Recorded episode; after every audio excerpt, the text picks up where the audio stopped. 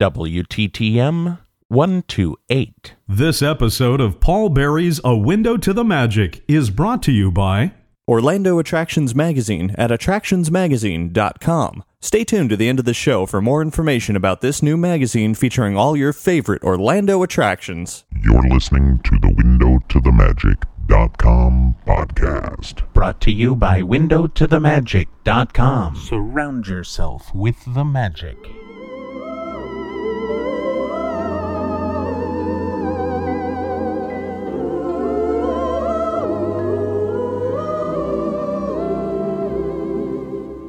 Hello, and welcome to A Window to the Magic. My name is Paul, and as always, I will be your guide through the wonderful world of Disney sound experiences. This show is a weekly trip into the world of the Disney theme parks and resorts, and this is the place where you get to use your ears to surround yourself with the magic.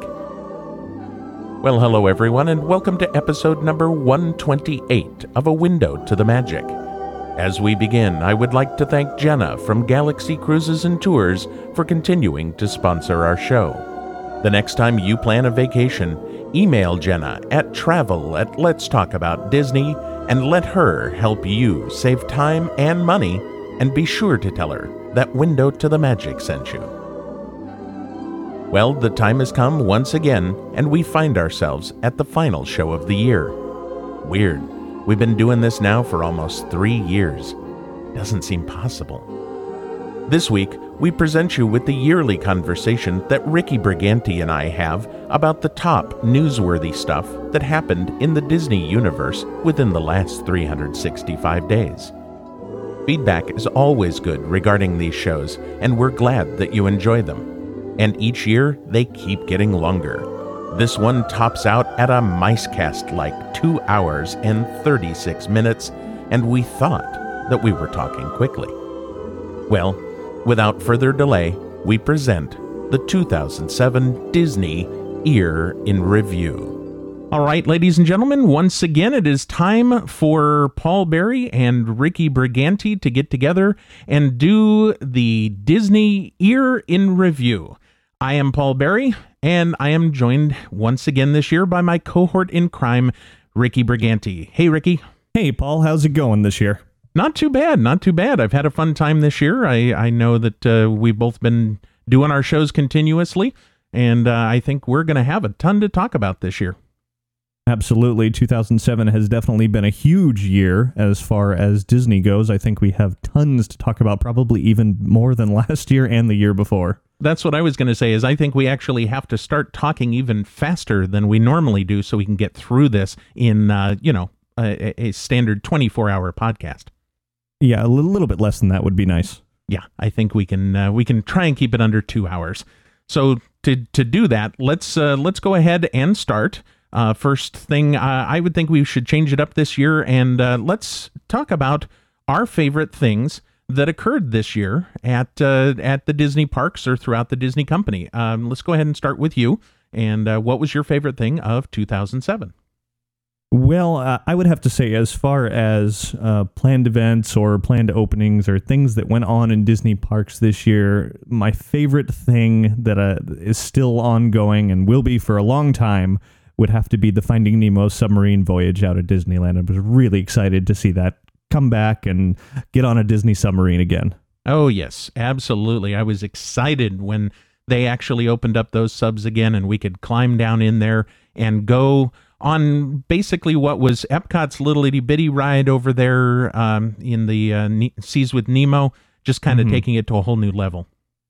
Yeah, now I think uh, you were one of the annual pass holders, weren't you, that showed up a little bit early?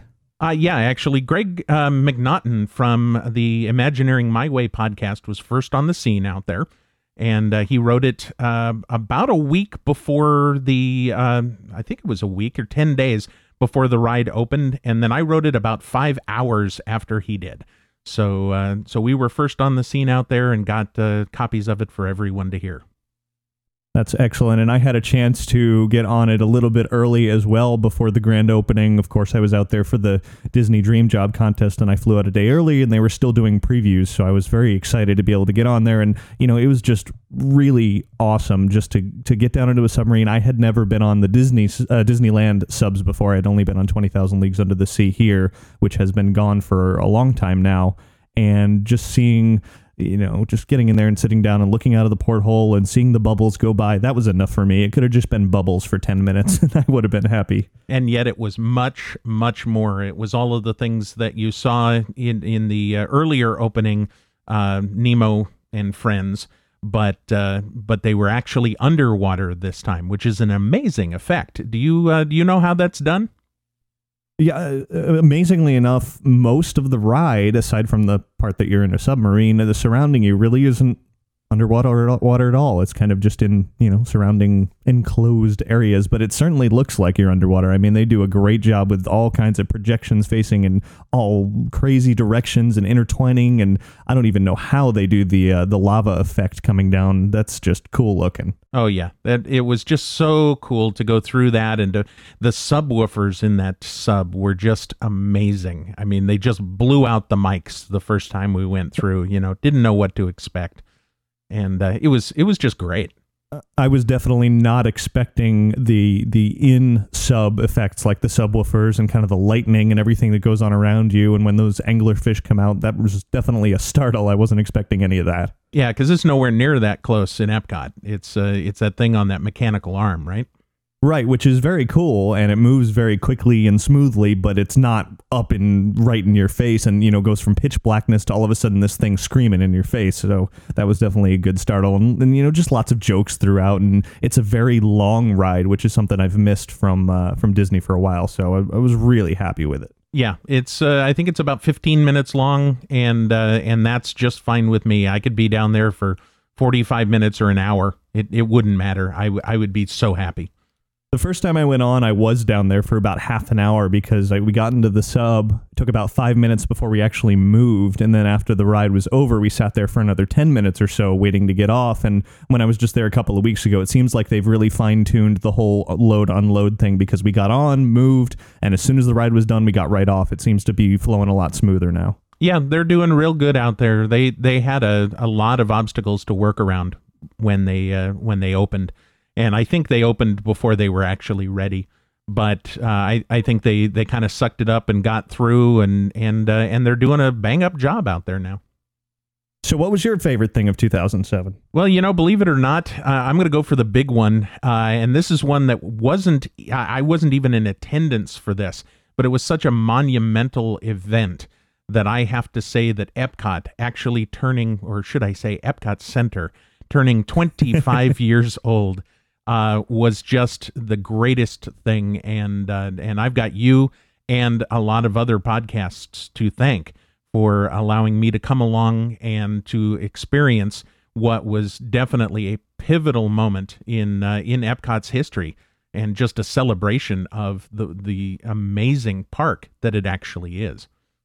I, I would have to agree. Uh, if I hadn't said the Finding Nemo submarine voyage, I would have said Epcot's 25th would have would have been my favorite moment of 2007. I think Jim MacPhee really stepped in uh, as the new Epcot VP for for this year, and you know he's he was there at Epcot since opening day. He worked the parking lot on opening day and worked his way all the way up through the ranks. And now that he's become VP, he really you know went from what they were originally saying, which is, eh, you know, it's the 25th. We'll just do a little tiny celebration with the cast members to you know the fans really want to see something so they put together in a pretty short amount of time just a matter of a couple of months the whole exhibit showing off a lot of the things from epcot's past as well as the rededication ceremony and the really awesome fireworks uh, end at the end of the day just uh, they, they did a really great job with all of that yeah and that that was uh, in large part i believe uh, correct me if i'm wrong thanks to the celebration 25 folks was that not they spearheaded by had them? a lot to do with it. Yeah, I mean Jim MacPhee says he he had it in his mind. That was that was one of the things he wanted to do when he became vice president.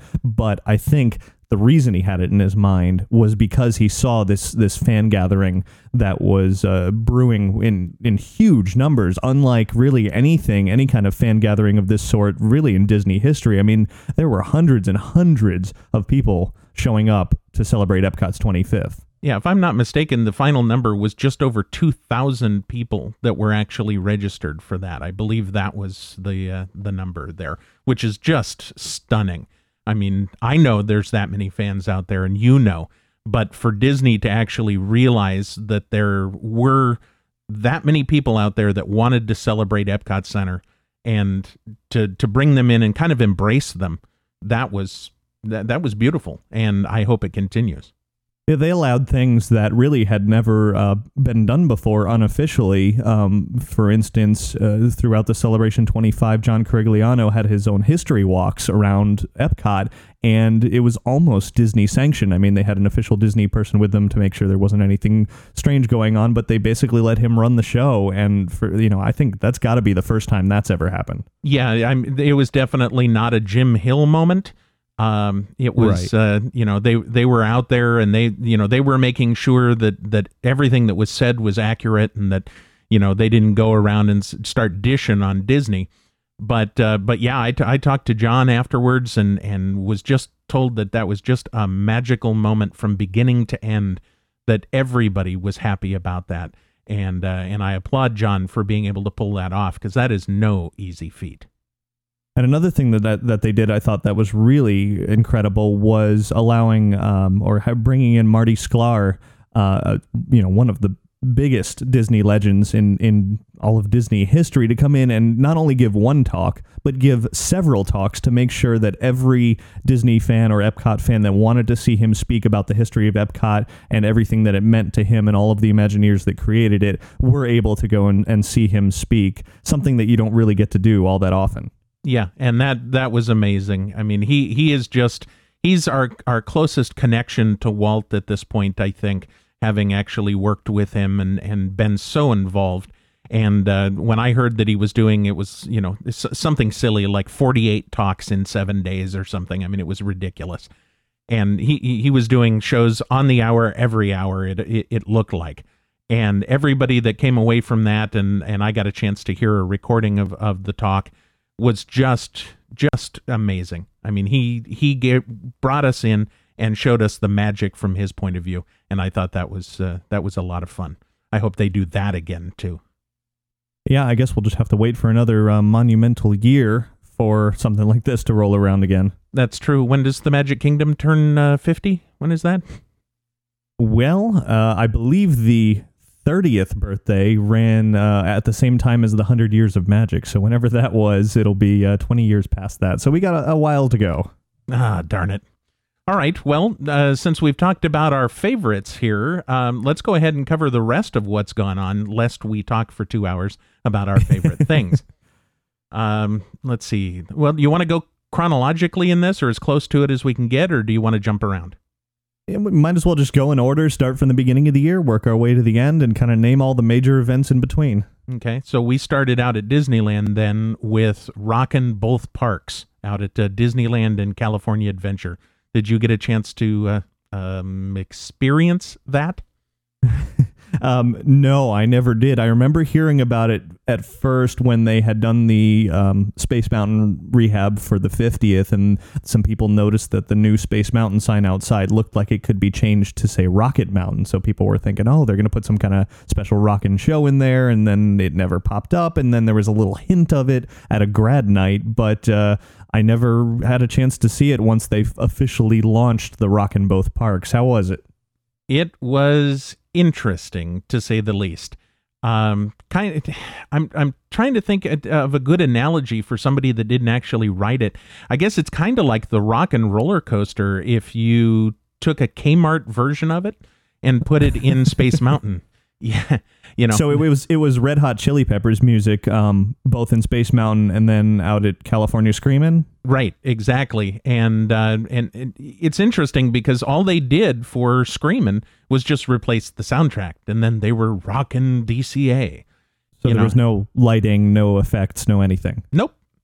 But uh, inside Space Mountain, they had, of course, uh, you know, pulled in all of the different Vera lights and you know strobes and a. Um, they have that tunnel that you come up uh, at the beginning when you're uh, when you're doing the big long climb, and uh, that is now like a big Diamond Vision screen.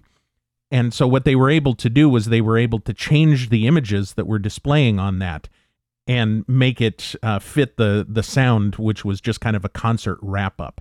And uh, and that was that was interesting. I mean, the the sound was good. There was you know way too much bass in there, which you know made it fun for those who were riding it, and you were thumping along as you were going. Um, but I think for those of us who wrote it, we were glad to have ridden it, and we're now glad that it's gone. Well, it sounds like I didn't miss out much there, and um, yeah, I, I, you know, I, I sort of wanted to come out and see it. I am a fan of the Red Hot Chili Peppers, but from the way you described it, it doesn't sound like it was anything too monumental. Yeah, it wouldn't have been worth a, a trip all the way out. They were hoping it would be something to spark attendance, but uh, it, you know, it, it wasn't worth you coming all the way out to California to ride. So then it probably doesn't look like they'll ever be lighting up the part of the sign that says Rocket Mountain. Probably not. And if they do, I hope they completely reimagineer it before they do it, because there's uh, there's a lot of potential in there, but they kind of missed the boat on this one. Well, uh, while they were working on rocking both parks, there there was another uh, music, bit of music creeping up in the parks, and it kind of began out here in Tomorrowland at Walt Disney World. And of course, I'm talking about the High School Musical pep rally. Yeah, if when I think about Tomorrowland and the future, I think cheerleaders and uh, and that sort of thing. It was good to ride on the TTA and hear that kind of thumping music coming from Tomorrowland. Yeah, it was a really bizarre thing. You know, you go on and you're in this whole futuristic land and you're getting ready to go on the TTA, and all of a sudden you turn a corner and you see cheerleaders and streamers and, you know, wildcats and all of that. And it just didn't quite work. So, of course, they bumped it out of there and put it over at the Disney MGM studios where it sort of makes sense, I guess, because it's a movie. Right. Yeah, I had a chance to see that at Mouse Fest when I was there, and it it fit more in. Um, they're doing it underneath the the sorcerer's hat, which I find a, a little odd, but uh, but it's much better than Tomorrowland. So you know, I I wouldn't see any particular reason to move it. Um, but I know that they did change it. Um, I never had a chance to see the original one, but now they're doing the uh, High School Musical two Schools Out version of it, and that's the one I saw. Yeah, it's essentially the same thing. I mean, if you're not familiar with the movie or the music too much, you you probably would just think one was a red float and one was a blue float. And other than that, it's the same thing. It's uh, you know, different songs, but it, it all sounds the same to me. Oh, who you kidding? There was a huge two on there.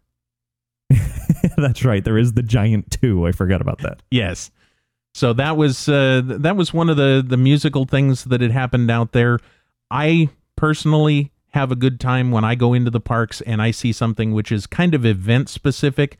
That's not exactly, but we've had a couple of things out at Walt Disney World this year that have really been event specific things that like hard ticketed events.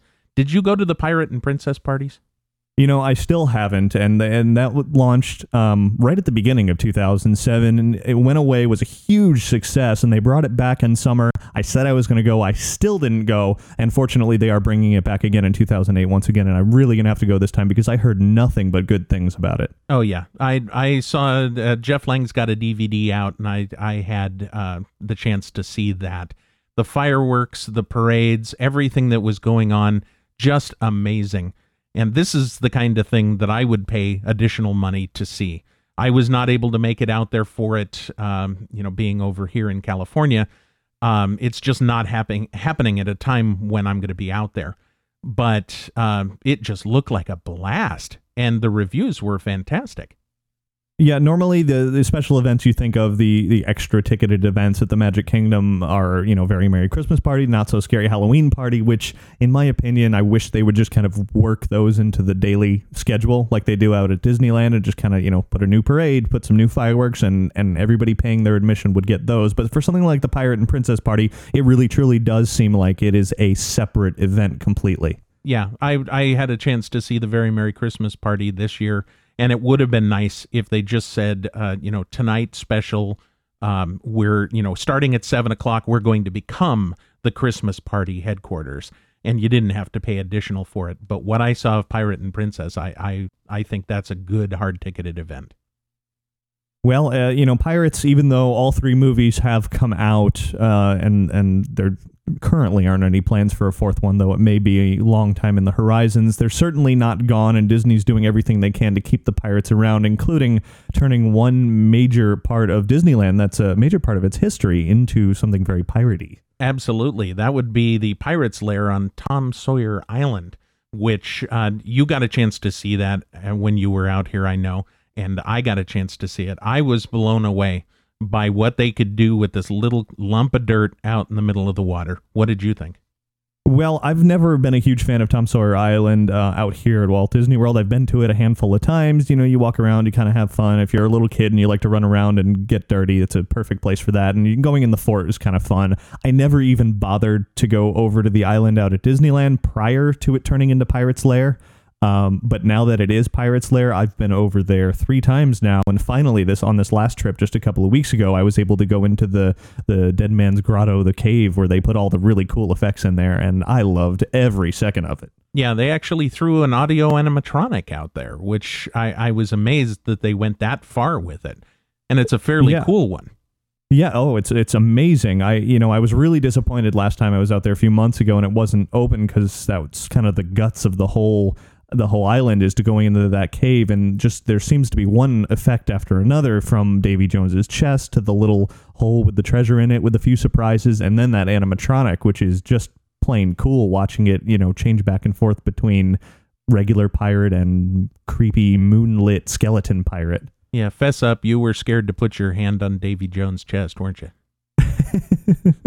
um, I, I wasn't scared until I actually put my hand on the chest, and then I was like, "Ooh, that's kind of creepy." That is creepy. Yeah. It's a cool effect. If uh, anybody listening hasn't done it yet, go ahead and do it. You can feel the heart beating. It's very, very cool. I th- I think Pirates Island was uh, was a good idea, and uh, as long as uh, as long as they keep it up and uh, maintenance is good out there, I think we should have a cool thing for uh, for the next couple of years. Something fun to do when you're uh, when you're at the park that maybe you're not expecting. Yeah, definitely. I mean, even beyond that cave, there's also the Jack Sparrow stunt show, which is which is pretty entertaining. The Bootstrappers perform over there on a regular basis, and their show is just really great. I, I love their songs. And then now they're working on phase two of the island, which was the old closed down fort, which was basically running itself into the ground, falling it apart. Um, now that they're kind of you know making it back up to code so that it's safe to go in, and they're going to reopen it as something. Well, you know, I've heard different stories as to whether or not they're actually going to open it or not, or whether it's going to be a staging area for cast members for Fantasmic. Um, so it's it's kind of still up in the air, at least as far as I know, whether it's going to be guest access or not. Well, either way, it's a good thing that they make it up to code and not falling apart, even if it's just for cast members. Absolutely, absolutely. And speaking of upgrading things, what do you think of that Cinderella Castle Suite upgrade that they did to uh, Magic Kingdom? I am absolutely dying to get in there. It's one of those things that is a formerly mostly unused area of the park. I mean, there might have been like a maintenance shed in there or something, but now guests actually get a chance to win a chance to stay in there for a night and just enjoy the coolest possible suite that you could find all, all in all of Walt Disney World. Oh, absolutely. And I'll tell you, it's an interesting story here. When Terry and I went to the Magic Kingdom for her very first day at her very first Walt Disney World park, we walked into the Magic Kingdom and I was recording my show. And we're walking along and we go in and we enter Fantasyland and we ride a couple of rides. We get off and we're approached by a cast member in blue and she tells us she's going to give us a magical moment. And we're like, okay. And so we go over to the fountain and we're doing the whole magical moment thing. And then she turns around and she says, You see those windows up there? And I went, Oh no, please, please, please. Eh, yeah, she was just telling us where the where the castle Oh, suite was. that- that's not fair. I was I was going, oh please, if we could win the castle suite and you know Terry's first night here, I'm just gonna fall over and die. And and unfortunately, it it did not happen. But that is that is gorgeous up there. I mean, just way beyond what I thought it was gonna be. Yeah, it's amazing what they did for it's a it's a fairly small space actually. I think it's under 600 square feet, which I mean, as far as hotel rooms go, that's big. But uh, it seems like they've utilized every tiny cor- uh, corner and crack of that place to add just detail, detail, detail. There's stuff everywhere that you look in there. Yeah, I, I find it interesting that you can, you know, take a bath and look through a window and see the park. You know, it's just it's it's a little odd that you're really that close to the, you know, the open areas of the park and you're you're in there, that's your room. And not only are you in there, but you're allowed to leave. Ter- Terry actually talked to somebody who stayed up there. They had booked in at the All Star um, movies, and they won the castle suite. Oh wow. And uh, this guy, he was like, we had a, a servant, you know, for like twelve hours, and we could go and do anything we wanted to do, and and that sort of thing. I mean, you know, I have no way to verify it, but he said they were walking around the Magic Kingdom at four in the morning. For, yeah, from what I understand, it's a private elevator to get up and down to the suite, and you basically do have that that servant um, because I mean you can't really you know walk down the street and buy some chicken strips or something at two in the morning, so they have somebody waiting for you to make sure you don't need anything, and I think they even have uh, some kind of transportation, I don't know, a limo or something, waiting to take you wherever you need to go should you need to leave. Boy, that would be awesome. But I don't know about you, but I wouldn't be leaving. I would just be staying there, eyes wide open all night. Absolutely. Yeah, I would be in there and I'd, I'd be doing podcast. Hi, podcast number 27 from the Cinderella Suite. I'm still here. Listen. So that would be cool. But uh, you, when we were at Mousefest, totally changing subjects here, you had a chance to do something that you had never done before. Yeah, I had a, a lot of fun over at uh, the Seas at Epcot. Um, this is I scheduled this on purpose because I had never done this before for the Inside the Magic meet. We went on into Turtle Talk, which I mean has been open for quite some time now, and I just never got around to it, and I really enjoyed it. Yeah, that's uh, I've been in that a number of times out at Disneyland. I had never been in the one uh, at Walt Disney World, and and I specifically waited this year because I knew of your meet, and uh, I I think it's really cool how they how they interact with uh you know with the people, and they just really make them feel like that's a real character, which is on the other side of that glass. And, oh, uh, definitely. Uh, the voice talent that is, uh, con- you know, working as Crush uh, does a phenomenal job. I mean, I did not for one second during the whole thing did I think, oh, this guy's not so good. I mean, I thought I was there staring at Crush talking to all the kids in the front of the theater. Yeah, I, I, I actually, I, I didn't tell you this, but before we went in, I tried to get them to know that you were there and what we were doing, so that Crush would pick on you. Yeah, they Thanks. wouldn't. They wouldn't do it. but uh, you know, the the way that the mouths move and the way that that that he just kind of interacts with his body, mo- you know, motions and things like that, very very cool and makes it very very believable. Yeah, I think you know I, it makes me wonder why I had never gone in there before, and I think it was just originally it was in a kind of a different theater. They just installed it really quickly, and there was always just this huge line outside, and I was like, yeah, I don't want to wait in that. But now that it's moved into a more permanent location in the seas, you know, off to its own side. Uh, I, I, it's much more accessible, and you can. There's a lot of stuff to enjoy before you get in the theater, and it's definitely a show that everybody should check out. Yeah, it's a it's a very cool thing, and uh, I I'm glad that we went there. So thank you for that one. You know, there's another kind of similar technology that emerged over at Walt Disney World this year. It wasn't the virtual characters so much as characters that we've seen for years and years now coming more to life.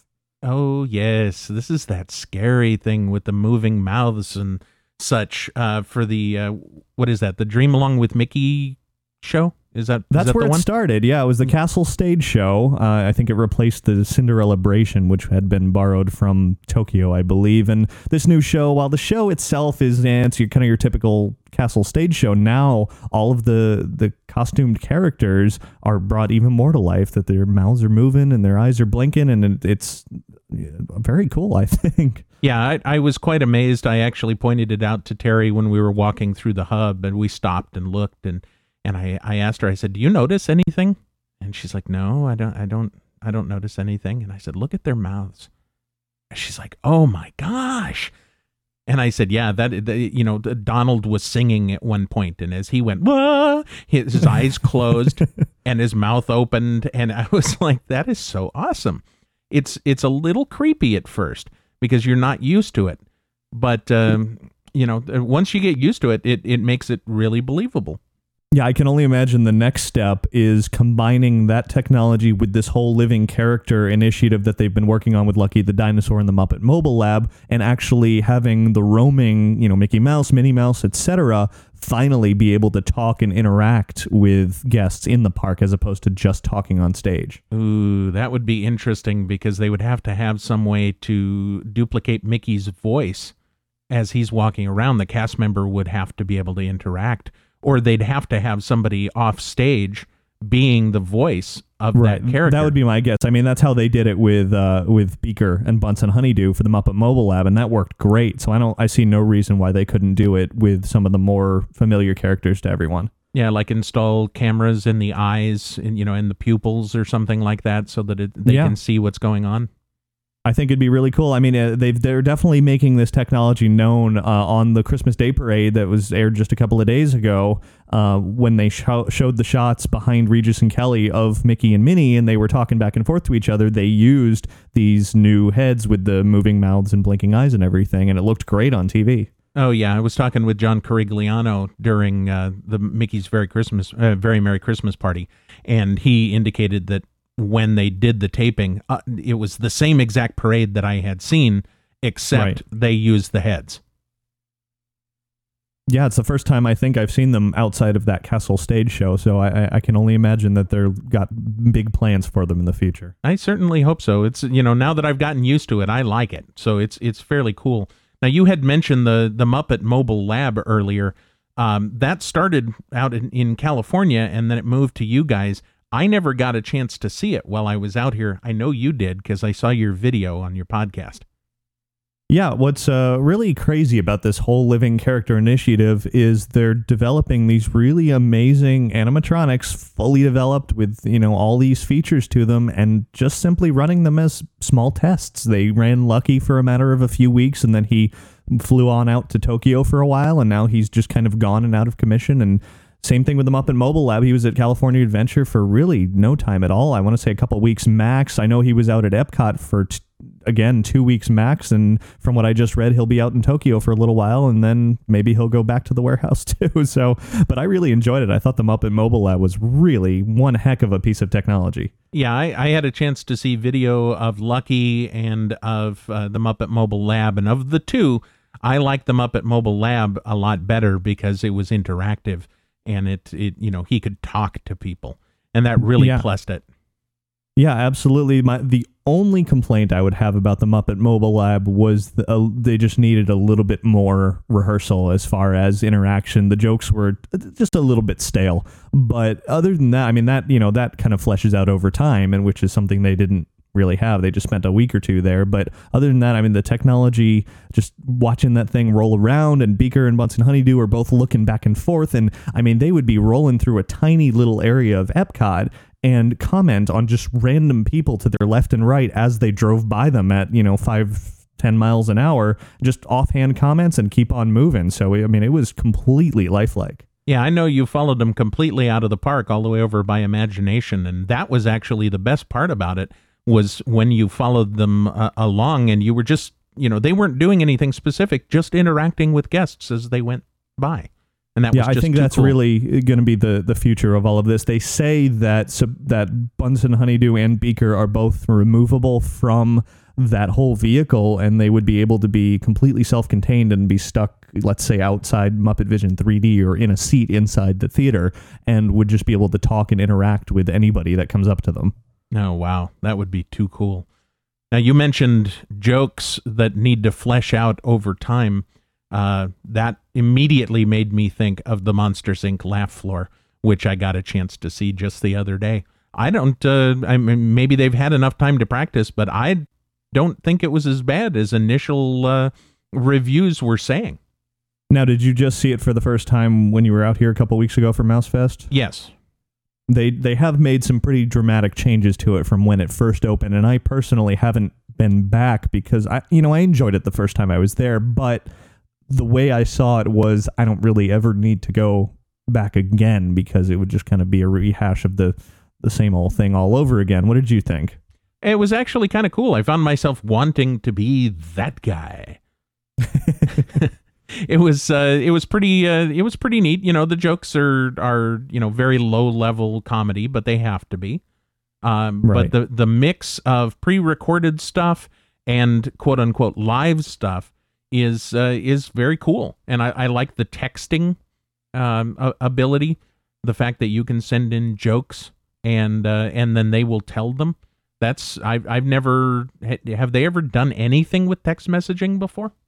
I don't think so. Uh, that's the first I've ever heard of anything like that. Yeah, that was pretty cool. And I also like the way that they uh, set it up because they give you the number that you send your text message to, but if you don't know the keyword that they give you um, over the PA system, then they know that you're not there. So I can't be sending in jokes from home because I don't know the keyword that you put in before. And that's a great way to keep the show actually live and and and fresh all the time.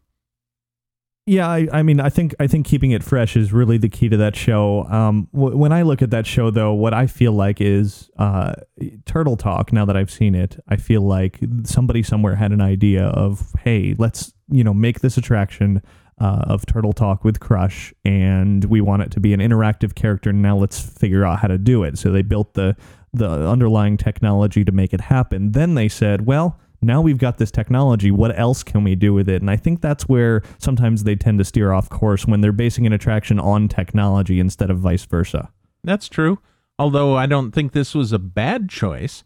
Um, it it may be something that they have to rework over time and and you know have have different things recorded for it. But they've got a couple of things in there that, as far as I can tell, are absolutely pre-recorded. So they've got some sort of script that they have to stick with every single show. So it'll be interesting to see what they do. Yeah, it's one of those things that they definitely could continuously update in the future, unlike something, let's say, like Across the Way Stitch's Great Escape, which is pretty much set in its ways and not, you know, as popular as it probably should be. And that's not something they can very easily change. So I think the Monsters Inc. Laugh Floor definitely has potential for the future. Yeah, I do too, and that's uh, that's good. I like new, fresh, exciting things in Tomorrowland. Uh, let's see what else. Uh, what else did we have here? Well, uh, over at Epcot, there was uh, another kind of update. It was less so than you know Timekeeper to Monsters Inc. Laugh Floor. That was a major change over at Epcot. Over in the uh, the Mexico Pavilion, they went from El Rio del Tiempo to the new Gran Fiesta Tour, starring the three Caballeros. Oh, that's right. I rode that on one of my last nights that I was there. Interesting redo. Uh, they took a kind of a stale old attraction and added animated characters to it. And I, you know, I, I came off of it going, all right. It was, it was just, I don't know. It almost didn't seem to have a purpose, but at the same time, it made it a lot more interesting than it was. What, uh, what, what did you think on that one? uh, I have two opinions about it. One, I'm curious as to why they they kind of picked the three caballeros. It's a you know relatively unknown you know group of characters. I mean, obviously everybody knows Donald Duck, but the other two is you know unless you're a real Disney fan and have have seen the three caballeros, you're probably not too familiar with them. I don't even know their their names off the top of my head. And uh, so that was kind of a bizarre choice. I guess it obviously fits in with the Mexico theme. Um, but the other thing that I really feel about it is I really loved the old Mexico ride, uh, the El Rio, El Rio del Tiempo, simply because it was just kind of so cheesy and dated, and it just kind of had that fun old Epcot feel to it. The new one is very flat and high definition and you know giant bright colors at, on these projections everywhere you look and it just kind of has less of a, a warm 3d feeling to it than the old one did Yeah, it's definitely bright. I noticed that as I was going through. It's the it's almost too bright. It's uh, as you're walking or as you're floating through it, you're like, "Whoa, that is bright." yeah all of the animation is is very vibrant whereas it's the complete polar opposite from what it used to be which was these old scratchy film reels that were running you know over and over for decades so it was just kind of a startling thing to see in there i like the old one i like the new one i'm not going to say amazing things about either one but i don't mind it being there by any means Yeah, I didn't mind it, and and I'll ride it again. It's uh, you know, it's fun. It's it, it's a small world in Mexico. That that's my favorite part of the ride anyway is the the small world ish part and they left that 99.9% untouched. So I'm happy with that. Yeah, the fireworks were still there, right? I remember that. Yeah, the fireworks on the ceiling is there. What they did take away though, which I'm also happy about is at the very end there was that kind of giant creepy carousel thing with the marionette sort of characters and that thing always creeped me out. So now instead they've got a huge projection there, which I do like. Yeah, yeah. It it was a cool attraction. I think I think it was good and and for redoing it and kind of upgrading it, it it was done quite well. So, you know, I I, I give it a go for it. Now, I can tell you another attraction out here got a major refurbishment uh, like the Grand Fiesta Tour, but this one really, really made it much, much better. And of course, I'm talking about my favorite attraction, the Haunted Mansion. Oh yeah. Now, see, when I rode this, I said that I, I was really looking forward to it. I went in and I I went in the stretching room and I was like, wow, this sounds amazing. I got on the rest of the ride and I went, eh. This coming from somebody who's had a nice, pristine, beautiful, in sync Haunted Mansion for many years now out in California. Absolutely, and I think that's why. I think that that other than the the staircase, the Escher room, and the um, obviously the upgrade to uh, Lo, uh whatever Leota, a- Mhm. and you know, and the sound in the in the stretching room. Other than those, there was they just brought it up to code. And Which- the new bride, of course. Yeah, oh, that's true. Yeah. See, and I'm so used to seeing that that for me it wasn't even anything special. But it it's nice now. Now it's up to what I would expect the haunted mansion to look like. So and that's why I love it so much. Yeah. It- I think they, you know, I've been going in there. I, I almost stopped going in there for a while just because I would cringe as I went through the graveyard at the end and I would hear the singing busts on one verse, the ghosts in one scene on another verse of Grim Grinning Ghosts. And when you enter the scene, they're on another verse and all the musicians are playing in different times. And it was just a giant cacophony of a big disaster. And now you go in there and everything's in sync and it sounds like it's supposed to and it sounds great. Right. See, and that that's where I'm torn, you know, because I went in and I was expecting to be thrilled, and I was initially, and then after that I was just pleased. So I guess I can't really complain about it because it it looks fantastic. But at the same time, I, I was hoping for more. So when I originally left, it was like, oh. But then as I look back on it, I'm like, well, now now I've got a good mansion to go on in Florida. And that's yeah, great. exactly. I, I think as of this moment, I like the Haunted Mansion out here more than the one in California just because it's the one that I always grew up with. And now when I ride it, aside from obviously the new changes, it's the same Haunted Mansion that I remember from years ago, going through and just looking at everything and going, wow, this is awesome. Now, if you take the one in California, you add the new stretching room audio, maybe you put the staircase scene in the load area, I might swing in that direction again. Yeah. I'm I'm hoping that they take that Escher staircase and take the entire load area from uh, in California and just put stairs everywhere and do like they should have done in the Escher area in uh, in your mansion. And then Yeah, I mean they've they've already run. got kind of the grand staircase where the doom buggies come down in the load area in California, and they could just continue that theme all the way through. And then when it comes to be haunted mansion holiday time, just scatter nightmare characters all over the stairs, and it'll be great. Yep. And they could they could put it in that entire area right and left after you turn out of the hallway. And it would Yeah. just it would just be thrilling. So we can cross our fingers and hope. Um, so I guess for Haunted Mansion, I would say good beginning, okay ending. You know, it's a good thing. I enjoy it very much. And you know what? While we're on the subject of the Haunted Mansion, I must say my favorite Haunted Mansion event ever happened this year. And of course, that is something I mentioned briefly earlier, and that was the Disney Dream Job Contest. Oh yes, that's right. I uh, I remember going out to Disneyland and and going to the Haunted Mansion and seeing you dressed as a Haunted Mansion butler. It was the time of my life. I remember uh, almost a year ago now, first reading about the contest and coming on Inside the Magic and saying, everybody, you know, here's this contest that Disney and Career Builder are running. Uh, feel free to enter as long as you're not entering the Haunted Mansion uh, uh, category because I will be one of the winners of that. And sure enough, five months later, I was a winner thanks to many, many, many, many, many listeners out there who voted for me. And I do want to say a huge thank you once again to everybody who did vote for me, including you, Paul. And because it was just the most amazing thing ever. Yeah, I mean the the the voting mechanism for that made it uh, made it quite an interesting controversy. But I think when all was uh, was said and done, I think everybody came out of it quite happy, especially those uh, what was it 20, 25 people. Yep, 25 people got to uh, head on out there for a full, all expenses paid trip to Disneyland to have a whirlwind weekend of going through a miniature version of traditions and training and costuming and makeup and figuring out everything we're going to do. And then we were all thrust into our dream jobs and went at it for several hours. All the while, cameras were following us and people taking pictures. And it was just a, a nutty series of events, but it was so much fun. I think my favorite part of that weekend was standing out there watching you walk the ghost dog. That's one that uh, you know uh, I set up over on my forum a special area that only the winners um, have access to, and we were chatting away for months and months uh, prior. You know, as soon as we all found out that we were winners, trying to figure out, okay, what is it that we're all going to be doing? And the biggest thing that we were worried about was that ghost dog thing, at least amongst the haunted mansion people. That we thought we were going to get those cheesy little, you know, bright blue or bright yellow things that you can buy in any thrift store, and we were going to walk around New Orleans Square looking like a bunch of goofballs.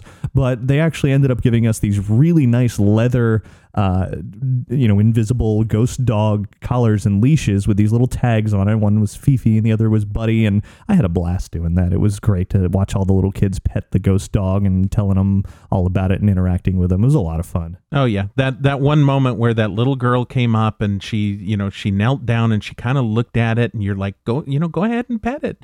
You know, it's it's nice. It doesn't bite, and she kind of reached over and petted it and she looked up at you and you're like pretty cool huh and it was just that was disney magic and you were getting to create that which is just awesome this yeah, first time, first time I've ever been able to do that, and it just continued throughout the whole experience, from spieling in the stretching rooms or the expanding rooms, as I found out they're officially called, uh, to walking up and down the uh, portrait hallway there, you know, dusting and carrying a candelabra and kind of creeping people out. It, it was just all such a, a wonderful, amazing time. Yeah, and I have to applaud Disney for doing that kind of thing because I mean, what other company in the world would think that a prize would be to come work for them? For free.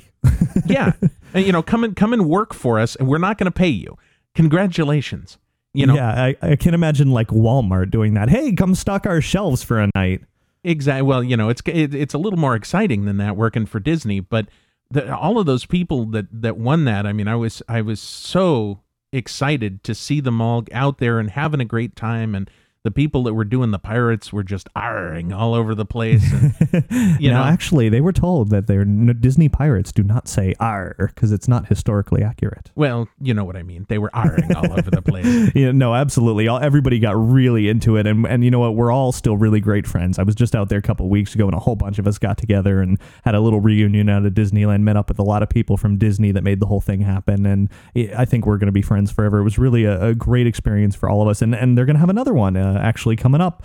Probably next year. It's going to be Dream Job Contest number two. So definitely have to stay tuned to the podcast to hear about when that's going to be coming out. ooh geez I, I i may enter this one You should, and I'll be there, uh, and hopefully all my listeners will be there as well to vote for you this time. yeah that'll be fun and it'll be interesting to see what they choose this time Yeah, uh, we're all really pulling for them to not pick the same jobs. We've all said they, they sent out a survey to all the winners um, right after it was over saying, you know, what did you think? Uh, if we were to do it again, what would be your suggestions? And every single one of us wrote in and said, awesome, definitely do it again. We'd love to help out. The only thing we don't want you to do is pick the same jobs because we want to be the only, you know, honorary Haunted Mansion butlers, uh, high school musical parade performers, princesses in waiting, et cetera, et cetera, that have ever graced Disneyland. Pick, you know, Tower of Terror or something. it's the disney dream job you too can be a guest services host at city hall I'm not sure that's quite as much of a dream, but I, I you know what? I'd love to be in the Main Street Electrical Parade or Disney's Electrical Parade or whatever they're calling it now. Well, I'd like to be in the Main Street Electrical Parade. And there's my dream. Anyway, That would that would definitely be a dream. Bring it back to Disneyland and have you be in it. That would be awesome. absolutely. So I, I noticed when I was out at Epcot, totally, totally changing the subject here, that they've Of still course. got those those leave a legacy things out there. When when are they getting rid of those? Uh, well, my head is on one of them, and I paid to have it there, so hopefully never, as far as my wallet's concerned. But as far as the aesthetics of the front of Epcot, hopefully soon because they're not the prettiest things in the world. They did stop selling them finally a few months ago. It- did they stop selling them because they weren't selling, or did they stop selling them because they went, no, we're done. This is the the end of this, the life of this thing. They didn't say officially, uh, just kind of they let everybody know that they were going to stop selling them. They removed the kiosks uh, around Spaceship Earth. They removed the one that was kind of over off to the right side uh, n- near the entrance area ish. And there's a lot of empty tiles left on those on those monuments, I guess you can call them. So my guess is somewhere in the agreement when I bought mine, I don't even remember what they said. They probably had a minimum number of years that it would be there, like they do with the the tiles down at you know in the base of entrance of Disneyland and Magic Kingdom. And after that number of years, I'm gonna guess that they're gonna yank those things out of there. Huh? Yeah, I I called them the tombstones.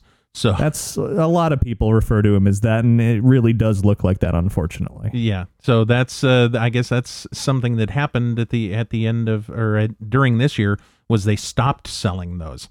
So those uh, Yeah, they've been around for a while now. I remember actually when they first popped up. I guess it was right around um, the Hundred Years of Magic. I think is when they started back in 2001, and I thought they were only going to be selling them for a very limited time there. So I rushed over there and I got one. I was, you know, one of the first, I don't know, a couple hundred people to get one on there, and then it went on for years and years. And now in 2007, it's all over and done with. Hmm, interesting. I uh, I never had the urge to get one, but uh, I guess that's another opportunity lost. Yeah, you won't be able to get that there. My wife actually, for my past uh, this past anniversary, our wedding anniversary, got us a stone uh, out in the front of Disneyland, which I definitely cherish that a lot more than my goofy little head and leave a legacy. Oh yeah, yeah, yeah. That's uh, that's very cool. Uh, Did did you hear when I uh, when I did a show earlier earlier this year when I went on the trains uh, around Disneyland? No, I don't think I, I heard that one. No, no. I sat up in the tender with the uh, with the people that were up there, and one of the things that I found out is that Disneyland, um, at at least I believe that it's just Disneyland, went uh, green with their trains this year. Uh, and what I mean by that is they're now using biodiesel in uh, all of their their trains. That's right. I remember reading about that, and I think you are right. I think it is only Disneyland at this point, but uh, it's a, it's an interesting switch. I've heard both good things and bad things about the switch. Well, one of the things that w- that we had a good time joking as we you know made our grand circle tour around the Magic Kingdom was uh, that we were smelling French fries. Yeah, that would be one of the bad things. There's a, a New Orleans Square stop uh, for the train, and every once in a while, I guess they have to expunge a lot of the built up. I don't. I don't know if it's steam or whatever it is. It kind of looks like steam, but it was actually while I was out there for the Dream Job contest, and a lot of the cast members just all of a sudden started kind of getting all hustly outside because this large ominous cloud was coming over the haunted mansion and it almost looked like something was on fire until somebody realized no it was just the train emitting this bizarre gas into the air which i guess is environmentally friendly Huh, interesting. Well, I was glad to hear that they had done it. You know, even though one of my fond memories of of the train was smelling the uh, the diesel coming out of the trains, that uh, th- that meant Disneyland to me in sort of a sick, perverted way. Um, well if switching to biodiesel means that the trees around disneyland get to stay healthy a little bit longer then uh, you're gonna have to deal without your smell i guess Exactly. Plus, they have the added benefit of once the train goes through, uh, you know, one of the lands at Disneyland, everybody there is now craving French fries. So sales of French fries probably go through the roof. right it's probably a partnership with mcdonald's exactly. So they, you know, you spend millions and millions of dollars on something that you really, really don't need. that's true Uh, that was my bad attempt at getting us into the Bibbidi Bobbidi Boutique. Millions of dollars on something you don't need. Well, uh, if that's true, then they're about to be doing it for the third time, from what I hear out at Disneyland. Uh, this year in 2007, they added it to Cinderella Castle, which became the second Bibbidi Bobbidi Boutique, the first being over at Downtown Disney out here. And from what I understand, they are wildly successful. I saw a bunch of girls while I was walking around uh, Walt Disney World that were completely dolled up in these outfits. And the first time I saw them, I asked the parents, I said, What's up with this? And they said, Oh, it's the Bibbidi Bobbidi Boutique.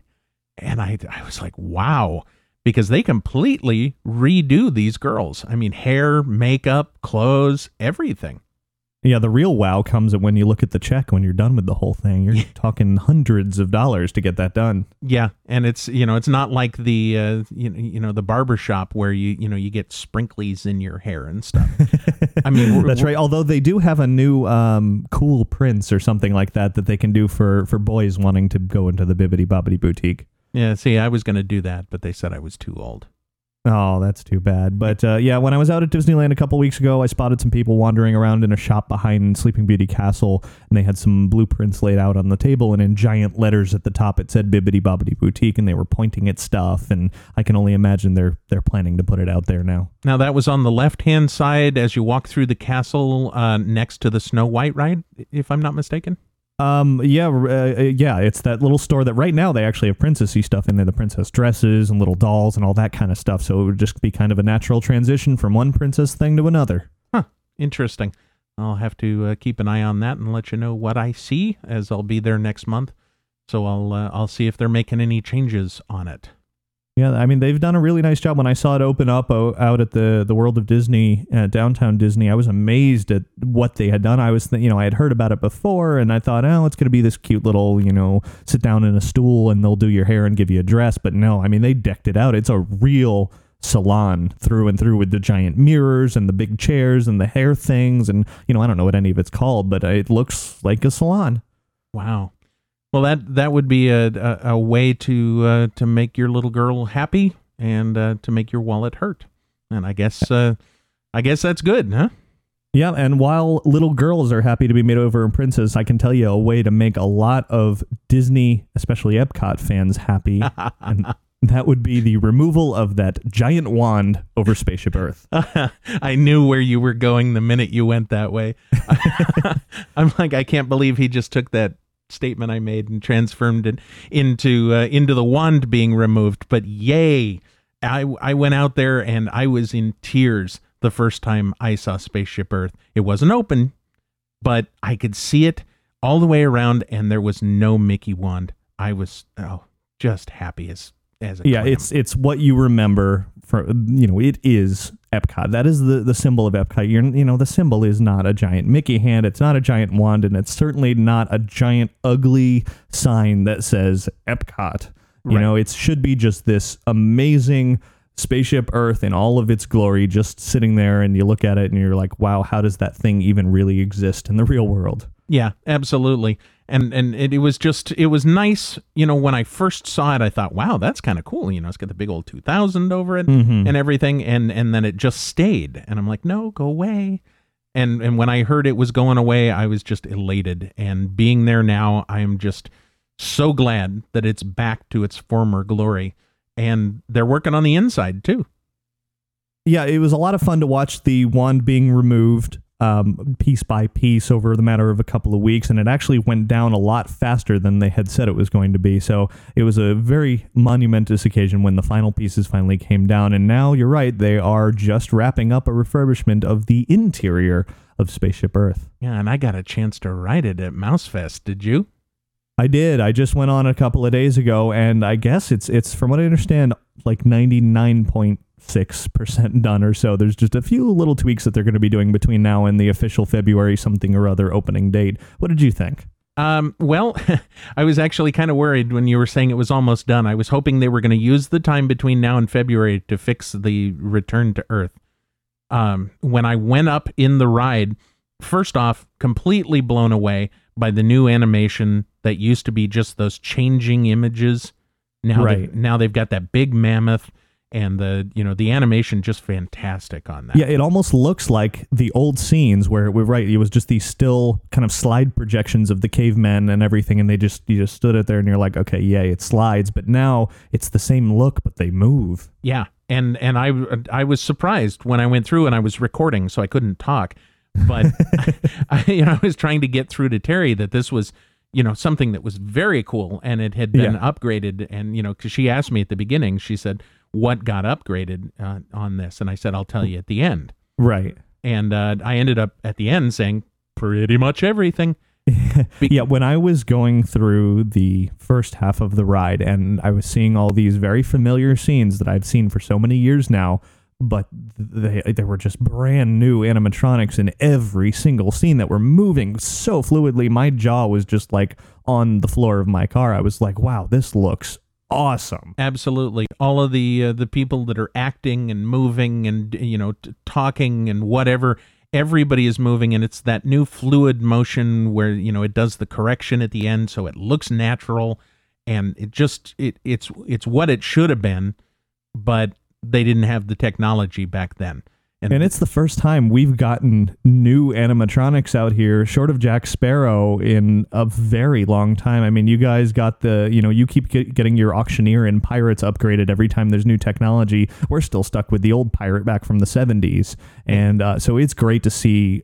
They must have installed at least seven, eight, nine brand new state of the art animatronics in there. Oh, yeah. And, uh, you know, that it pays to be close to Burbank. That's why we keep getting them.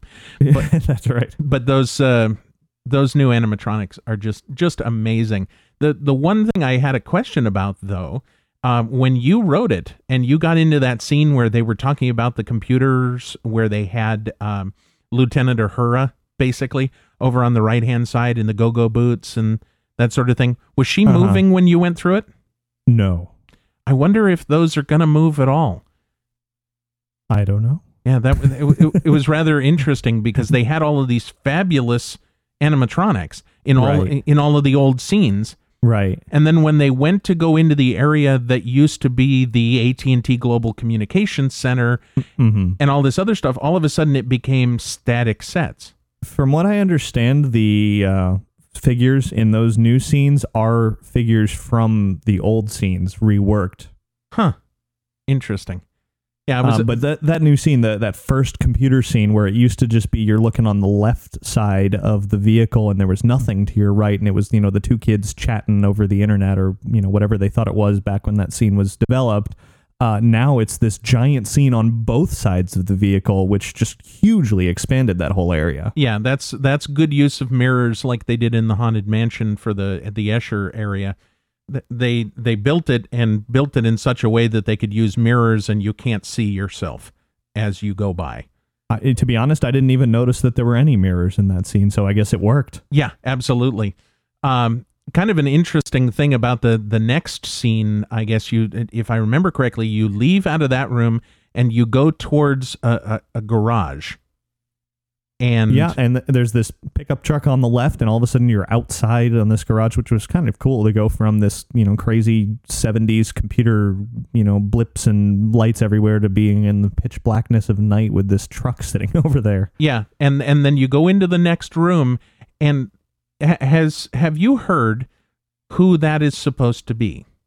Well, the narration doesn't officially say anyone. It said, you know, bright young minds are were working on the invention of the personal computer or whatever it is that uh, Judi Dench, the new narrator, says. But uh, from what everybody has been saying, it was loosely or not so loosely based on uh, the creators of Apple, which were Steve Jobs and Steve Wozniak. Now I'm I'm kind of curious about that because I know that the uh, the Hewlett Packard people were were doing the whole breakthrough thing, and I'm I'm kind of interested to see if we can actually get an Imagineer or somebody to commit to who that actually is supposed to be, because everybody thinks it's Steve Jobs or Steve Wozniak, and I'm wondering if it's not uh, you know Mr. Hewlett or Mr. Packard. Well, you know, it's one of those things that they left vague, and I'm thinking it's on purpose. Um, I don't know if Hewlett Packard were working out of their garage, but uh, Jobs and Wozniak certainly were. Yeah. And uh, it was kind of a similar situation that you see there. If you look at the animatronic and the hairstyle and the scruffy beard, and you look at an old photo of both Jobs and Wozniak, it looks very similar to both of them. Yeah. So it's it's interesting that they kept it quite as vague as they did. And the fact that Steve Jobs is a majority shareholder of Disney probably has something to do with it. I don't think it has anything to do with it at all. but uh, but that that was interesting, and you mentioned uh, something, which is that Dame Judi Dench is the new narrator for the attraction. Were you happy with that? Um, when I first heard of her being named the new narrator, I thought, oh, that could be be very good. You know, we go from a very distinguished British actor Jeremy Irons to Mm-hmm. another very distinguished British actress Judi Dench. So I thought, okay, very natural transition. One's male, one's female. Other than that, it's kind of the same, uh, the same person basically. But unfortunately, I think the new narration is a little bit more lighthearted than the old one. I was not at all happy with the narration. Um, I I think that the that Spaceship Earth, and this may be just because I had seen the previous one. Uh, it will be interesting to ask Terry about it, but um, it just it didn't seem as majestic with uh, Judi Dench reading it, and the the text that she was reading, her actual words, seemed to be not not written to be amazing and, and just I mean before it was you know like a grand and miraculous you know it's boom boom boom Right. and now she's reading it as as in like you know and then the Romans they were over here and that was the world's first you know world wide web isn't that It- cool It's like a children's story. yeah And yeah, I I, I completely agree, and and you know it's funny. She they they kept the same opening line to the attraction, the one that you just mentioned, and so when she went into that, I was like, oh man, it's going to be the same, just with a different person, or you know, just kind of tweaked here and there. But then she went off in a completely different direction, and, kind of had the the like yeah, like I just said, it's, a, it's almost a teacher teaching its students rather than having it be a real monumental thing you're going through. And yeah, I, I think it's okay. Um, could be better. yeah I, I I was a little disappointed with that as as I was disappointed with the uh the fact that they took all of those very cool scenes out coming back down the uh the uh, the backwards your return to earth and just gave you that black tunnel with the flashing lights and you're supposed to stare at the screen the entire way down Uh, Yeah, I guess from what I understand, uh, there's a, a few ways of looking at it. The most, um, the, the correct way, I guess, of looking at it is that the ride is over when you get to the top. You have gone through the history of communication. You're at the present.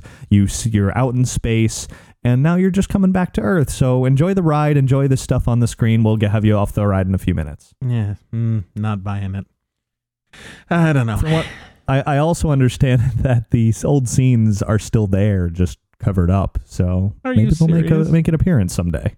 Uh, that's I, I was hoping that you know in this last two months they were going to take out the you know that they had just thrown that ba- black tarp over us so that they could open it, but they did, weren't letting us see what was behind it quite yet.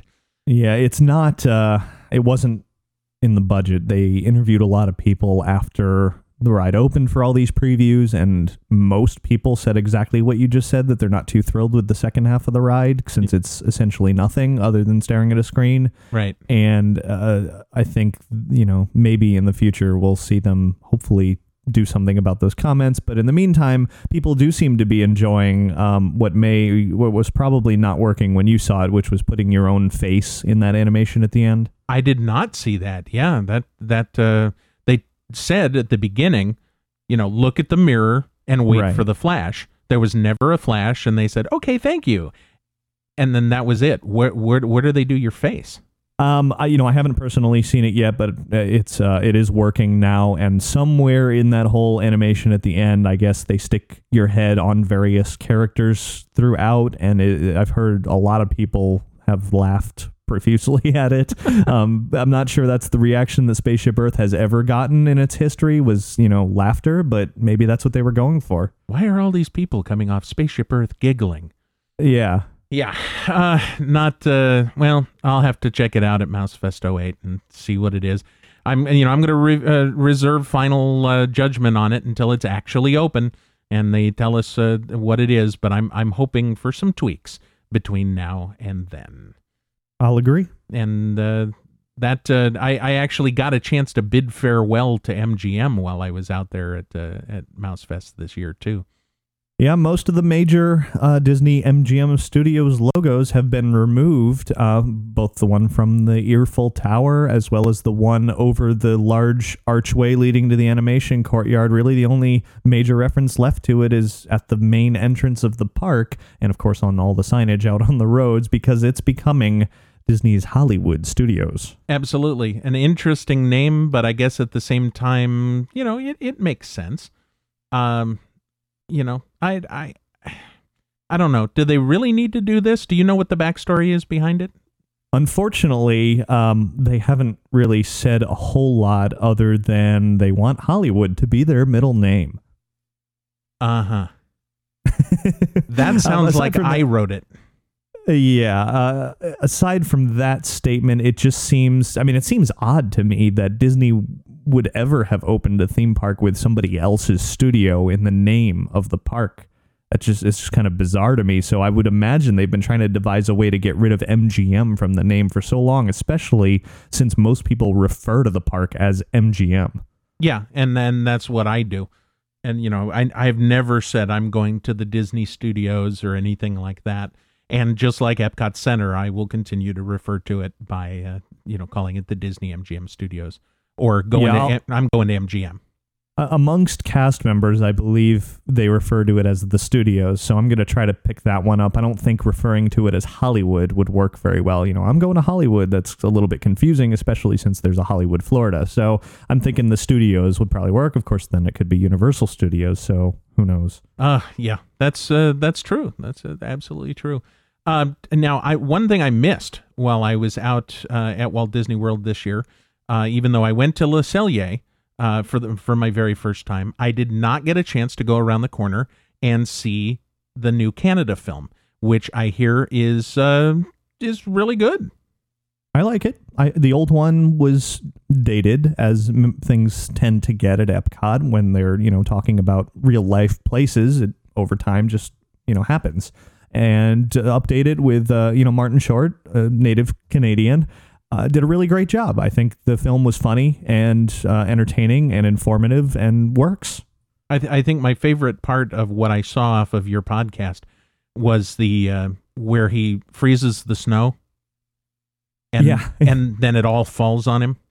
Yeah, it's it's you know it's a good mix of kind of silly comedy up on the screens and and actually telling you you know this is Canada, this is what it looks like, this is what it isn't, despite many rumors, and you know it's a lot of fun as opposed to the old one, which was just a little kind of dull and typical you know documentary kind of film. Yeah, I the only thing that that I saw on your your video that I wished I hadn't is the um they changed well they didn't change it. They just re-recorded the theme song Yeah, that's one of those things that, you know, a lot of people are real big fans of old cheesy, you know, 80s Epcot songs and Oh Canada kind of uh, or, or whatever that song is actually called uh, kind of took the cake for for cheesiness and it's a little bit different now. yeah uh, but I understand that they did uh, they had somebody fairly famous record it though It was the winner of Canadian Idol. ah okay well that makes sense they have to give them something to do I think Yeah, the you know they tend to go off on their own and sell some records and then vanish off the face of the earth. So at least now she'll be at Epcot for another fifteen years until they update it again. there you go. Now I know one of the cool things that I did see because I didn't see Canada, uh, the O Canada thing, but I did get a chance to see the wonderful castle lights that you guys have at the Magic Kingdom. Wow! I love it. I think it's one of the best holiday editions they've had in a really long time. I mean, and they didn't just add lights. They, they I mean, there's a stage show and everything. Yeah, they went all out. I saw the uh, the equivalent out at California a couple of weeks ago, which was basically, "Hey everyone, we're gonna light the castle now." Flip. Okay, it's on. Thanks for coming. And uh, you know, and out here, it's this massive production. It's like a six or seven minute stage show where they bring out all these characters, and they've got the, the moving heads that we were talking about with the mouths and the eyes, and Right. they, you know, the the fairy godmother comes out in the middle of the castle, and she has everybody chant with her, and then the castle lights really elaborately, and the whole thing is on, and it's a really glorious, momentous event. Absolutely, and we we saw that for the first time. We actually saw it light from the um, the top of the Contemporary Resort. That's a good place to see it. Yeah, it was, uh, and and it was breathtaking from there. I mean, uh, Yeah, you know, it's it's something that I saw a few photos of prior to seeing it in person, and I thought, oh, that looks pretty cool. You know, the whole castle's all lit up; it looks neat. And then when you see it in person, it really is amazing to see this huge castle just covered top to bottom in these bright white lights, just looking like snow and ice melting right off the thing. Yeah, and that's that's a true statement. Bright white lights. I mean, that thing is blinding. It's it's gorgeous. Yeah, I, I guess uh, for a long time now, um, the castle over at Disneyland Paris has done something similar because when they built it, they built in fiber optics into the castle, but I don't think they were quite as giant and overwhelmingly bright as what they've done here now. Yeah, now and they're also doing this this castle Christmas lights thing at Tokyo or no Hong Kong. Is it? Yeah, I, um, I forget which one it is, but you're right. I did get a picture of that the other day, and it looks very similar to what they did out at Disneyland. Yeah. the The only difference though is that they have Mickey come out and he stands up on a podium and does like a sorcerer's apprentice kind of thing to a musical score, and he lights the castle a la Walt Disney World. Wow, that's very cool. I haven't seen that. It sounds like Disneyland definitely got the short end of things this year. Yes, but you know, occasionally we get things, you know, Nemo, things like that. So occasionally we have to step down and get something else. But for for you and for other people that uh, that don't uh, or that haven't seen it yet, look it up on YouTube. That's where I saw the videos. I'll definitely check that out. Um, I do want to ask you though, since you're the uh, Californian of this conversation, how long have they been doing the Small World holiday projection on the outside of the the facade? I'm thinking two years. Because I had never heard anything at all about that. I didn't even know it existed, and I was just wandering around in that area, and all of a sudden, all the lights turned off, and it started doing all this dancing stuff, and I was just like, "Wow, this is really cool." Oh yeah. See, it it started, I think, as a way to kind of um, satisfy the people who were stuck in Small World Mall uh, during the 50th fireworks. Ah, okay. Because you don't get to see any of the projections on the castle, you don't get to see the fire, you don't get to see anything. So they decided that they would put up um, these projections on Small World, and then they decided, well, we've got it there. Why don't we do something occasionally? So they would do, you know, the things from the Nutcracker and things like that, and just put, you know, Disney animation up there, and and it makes for a, a very cool little, just kind of stop and watch kind of attraction. Yeah, what I thought was really nifty about it was not so much the part where, you know, Tinkerbell's flying around on the outside and it's like, okay, yes, that's a projection, but it was more the parts where they would illuminate little intricate pieces of the small world facade where there's all these triangles and, you know, rectangles and all these different shapes, each one in its own color, and they would keep alternating and rotating colors and it was just like the coolest thing ever. Yep, and that has got to be some sort of major alignment nightmare. Oh, I can imagine. Um, now, when I was I, I was talking about the contemporary earlier. Um, when I was there, I saw a new shop. At least I think it's a new shop that's right in the middle. There used to be like a little pin cart and stuff like that, but now there's like a big Mickey three ear silhouette. Is that is that new for 2007? Yeah, they've actually been doing quite a lot of uh, renovations over at the Contemporary. Um, the whole lobby is completely different. They're really updating it to make it contemporary once again, instead of contemporary as of the 70s or 80s or whenever to the time period they were planning for.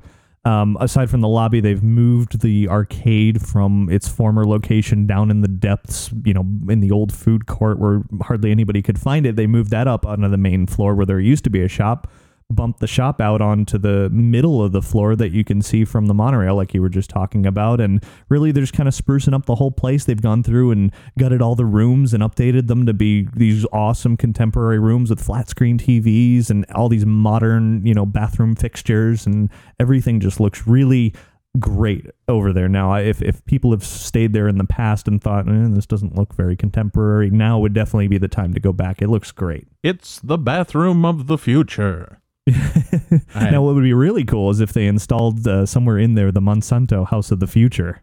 That would be cool. Although um, I think that thing would not even fit in the uh, on the Grand Canyon concourse. you know, I I, Yeah, I, probably not. I was never around when when it was, but uh, the, I I think it was much too big. But nice idea though.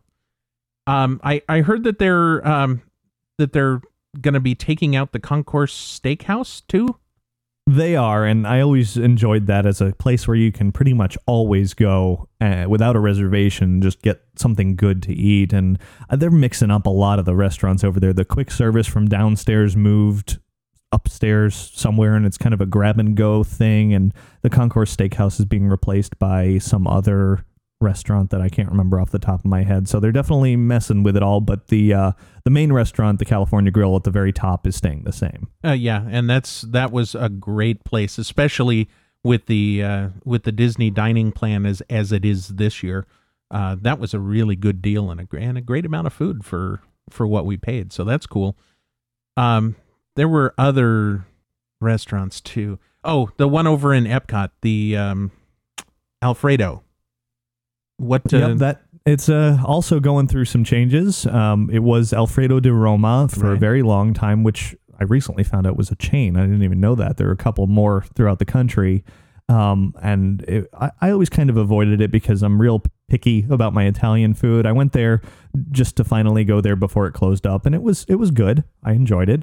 Um, but now it has changed hands to new management. It's kind of in a temporary phase called Tutto Italia, and next year it will be the final restaurant yet to be named exactly what it's going to be. Oh, really? I didn't know that. The I, I thought the uh, the new thing that they had put in was the final thing. It's not. Yeah, what what's there now is basically under new management, but without making a lot of changes other than some tweaks to the menu, and they're gonna really give it a whole new, fresh feeling sometime next year. Wow. Well, as long as they don't put uh, you know Zazu in there, uh, we can call it under new was- management. Yeah, exactly. No, that's that wouldn't work at all.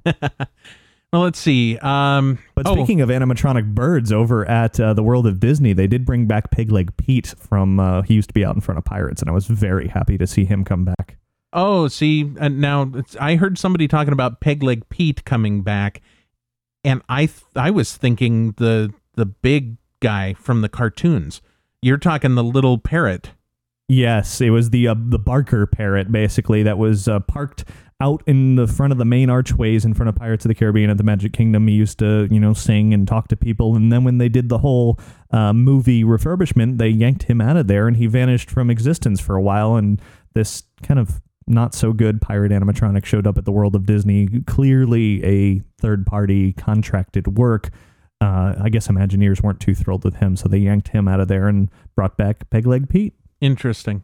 Yeah, I uh, I didn't get a chance to get over to the World of Disney. I I was gonna stop there on my way out, and uh, and I did not get a chance to go there, so I didn't see him, or I probably would have known better. Uh, He's uh, he's he's a good treat. It's something that uh, any pirate fan should go check out. Yeah. Now another thing that I missed, and hopefully you at least have been over there. Um, they just opened up the Yak and Yeti.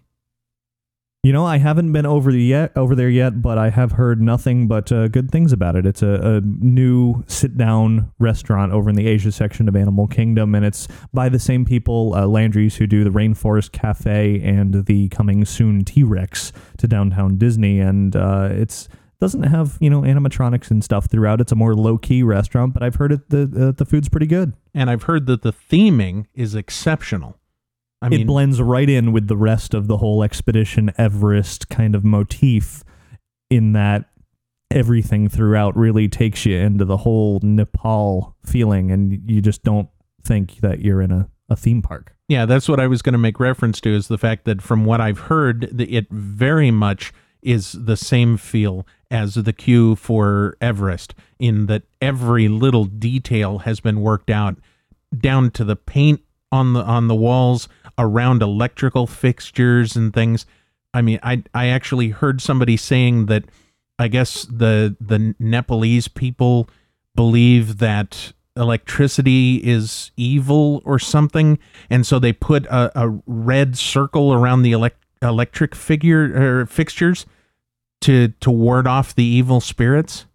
Interesting. I mean, I know that uh, La- yeah, Landry's design crew definitely worked with Imagineers in developing that restaurant. It wasn't just a, you know, here, make a restaurant in the middle of our theme park. They really worked with them to make it all fit in. Yeah, and I guess it's supposed to be an, an old mansion or an old hotel or something like that. And but they've quote unquote torn down the walls. So as you're you're sitting in the different places, you can see that the fixtures are different in different areas. The, the the lights are different, and it's because they were supposed to be in different themed rooms. Sounds very cool. And and now would be the uh, shameless plug section of this show where I can say that uh, the restaurant review in issue number two of our Orlando Attractions magazine will actually be of the Yak and Yeti. Oh, you had to get that in somewhere. I guess. Yeah, I, you know, got to work it in there somewhere. Attractionsmagazine.com. I guess I can't uh, can't fault you for that one.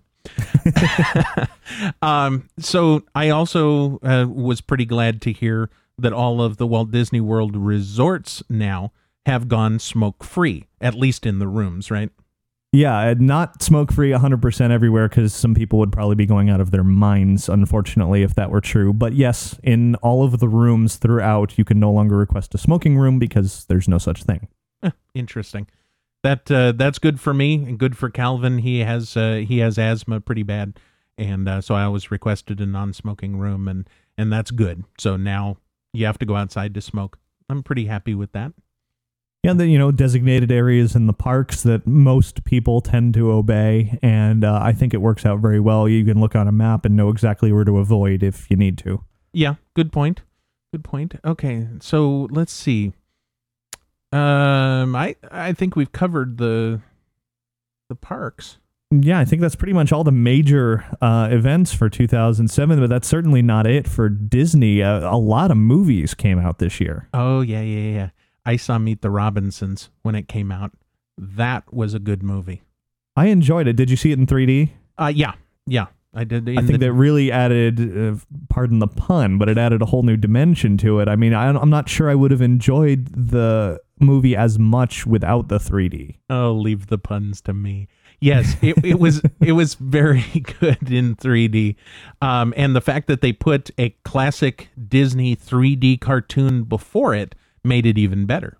That I loved, and I actually completely forgot about until you just said it. But now that you mention it, I, I thought that was really cool. Yeah, and and I don't know which one you got to see, but I got to see the one that used to pl- play in the uh, the Fantasyland theater working for Peanuts. Yes, that's the one I saw as well. Yeah, I I heard there was two. I don't know what Oh, the other one was, but uh, but the idea of putting a cartoon before a major motion picture, even like well, I guess they just did a Goofy one uh, before National Treasure. I was going to ask. I, I I had heard about the Goofy one that they were working on it, and I never heard anything more. So it is before National Treasure. Yeah, I was talking with someone at work, and they uh, they said that they had seen National Treasure and that it had Goofy how to install your home theater or something Yeah. to that effect. Yeah, that's exactly the one. They they actually mocked up an old, you know, decades old style poster in the same style as they used to, and and you know I saw that many months ago. So I'm really happy to hear that it finally came out. I'm gonna have to go see that. Nice. Yeah, that's uh, I I liked the first National Treasure movie, so that you know I I would go see that without the cartoon, but apparently uh, I've got two reasons to go see it now, which is good. But as far as Meet the Robinsons, you know what was really uh, special about that movie was uh, you know there were there were Disney um, theme park references for fans, and just the whole notion of the film was was a tribute to Walt Disney and his ideas for the future, and and you know how you just you know keep on inventing and trying, and and and that no dream can really be unfulfilled. Yeah, the the quote from Walt in the movie was really touching. I thought that that at, was at the cool. very end of the film. Yeah. Uh-huh, yeah, and and the the reference to Todayland. Yeah, that that's you know they had that in the trailer and it was in the movie and it just you know it, it got big laughs from me every time. Yeah. um. I yeah. I saw Meet the uh, Meet the Robinsons. I did not see Pirates of the Caribbean three. You are lucky. Lucky. I didn't like it at all. Oh wow. Yeah. I I, Uh, I did- bought you it. saw the first two? Yeah. Um. I saw the first two and I loved them. I was Okay. looking forward to seeing the third one, and I just had too much going on with the podcast and other things um, to go out and see it, and it just got away from me. And I just bought the uh, the uh, two disc limited edition while I was at Epcot Center during Mouse uh, Mouse Fest. Mhm. So I'm finally going to get a chance to see it. But from what I understand, it did pretty darn good in the movie theaters. Well, it certainly did. It didn't actually didn't do as good as the second movie, but it came pretty close. Um, I guess this third film was fifth all time opening weekend at uh, 114 million dollars. Um, 23rd all time domestic at 309 million dollars. Uh, 23rd, not a great number. You can compare that to the last one, Dead Man's Chest. The second film is sixth all time domestic, made over a $100 million more than the third one. Wow. So pretty pretty big difference there. Worldwide though, they were pretty close. Um, at World's End was fifth worldwide, nine hundred sixty-one million dollars, and uh, Dead Man's Chest is third worldwide. So not a huge huge difference there. Um, at World's End, definitely got overshadowed by Spider-Man Three this year, which took the highest opening weekend ever spot and has just really blown away a lot of records. See, and that I saw Spider Man 3. so did I, and I, I enjoyed that. Unfortunately, I didn't enjoy Pirates Three at all. I thought it was just thrown together. I thought the script was a mess. I thought characters were out of character for almost the entire movie, and it just had a lot of unnecessary scenes that was a big snoozer for me. Oh, wow. Huh. Well, I'll have to see what I think of it after I watch it on my new Disney DVD. Is it available through your Amazon store? I'm sure it is. I'm sure it is. Sorry I didn't buy it through there, but uh, I figured that was a great way to plug your thing. Uh, did you see Bridge to Terabithia? I didn't. I didn't either. well, then we don't have a whole lot to say about that one. I heard it was good, I guess. Um, it's not Chronicles of Narnia. No, which I liked. I, I like that a lot, and unfortunately, it's going to be a while before the next one comes out. I think they just started production a few months ago. Oh, wow. Yeah, th- th- this was a bad year for me for actually seeing Disney films. I didn't see Ratatouille either. Oh, that movie was phenomenal. Really? I, I one of my favorites uh, as far as Pixar goes. I mean, it's like you know, Toy Story, the original, is way up there, and then you've got Ratatouille. I loved it. Oh wow, yeah. I It- vis- visually, it was just amazing, absolutely stunning. I'm, I want to get it on Blu-ray so that I can you know put it in the PlayStation 3 and and take a look at it. But uh, and, you know, I just never got around to it. This is the sad thing. Um, we had a thing called Schmooze Fest, which was just a local get together for Window to the Magic fans here in the Mhm. San Francisco Bay Area. And we wanted to go see a movie. I was trying to go see Ratatouille. It didn't work because of the times. We ended up going to see Underdog. Ooh. that one I didn't see. How was it?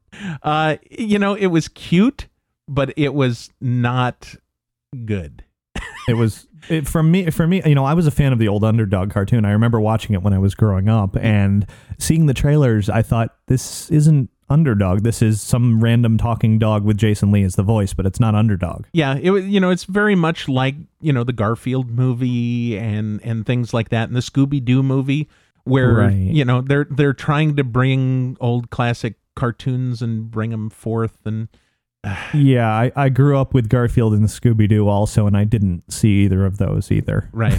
Yeah. so Well, I- it's just a, a trend of things that you know I could do without. right you know and and to to continue my uh, the list of things that i saw and didn't see this year i saw enchanted did you see enchanted No, but I really want to. I've heard a lot of great things about it. oh there's there's more great things where those came from that is a great movie from titles to to end credits i mean just the entire concept from the minute i saw the trailer i said sold i you know i've got a ticket Yeah, that, I saw it too, and I thought, you know, the only complaint I had when I saw the trailer was it seemed to be like the same joke over and over and over. But I thought, all right, if if I, if we can get past that, if it can just not be the same joke over and over throughout the movie, I think this thing really has potential. And and from what I hear, you know, from the opening animation sequences all the way through to the end, packed full of Disney references and a lot of great entertainment. Oh, it's it's fabulous, and the, the the actual animation at the beginning is wonderful,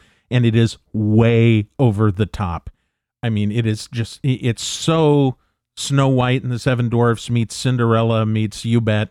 It's it's all there, and it's just it's so over the top. You when you start to watch the movie, honestly, when I started to to see the film, I said, "Ew, "Okay, where are they going to take this?"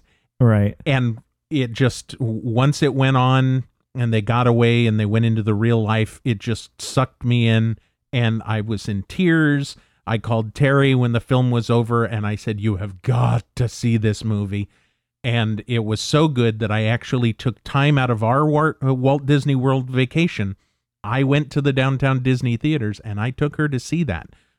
First thing when we got to Walt Disney World. Wow. It was that good that I would give up time at Walt Disney World to take her to see that film.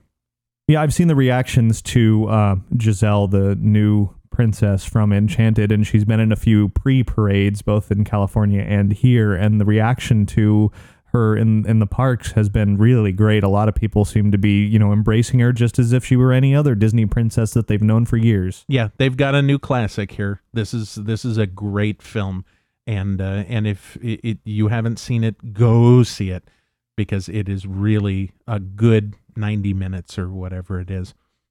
Now, on the complete flip side from that, uh, despite what any uh, young teenager might say, I really don't want to see High School Musical 2. Uh, see, here's where I get to go out on a limb and say you probably should. It's not as bad as you think it is. Did you see High School Musical 1? No. Yeah. See, I hadn't seen it until Musical 2 came out.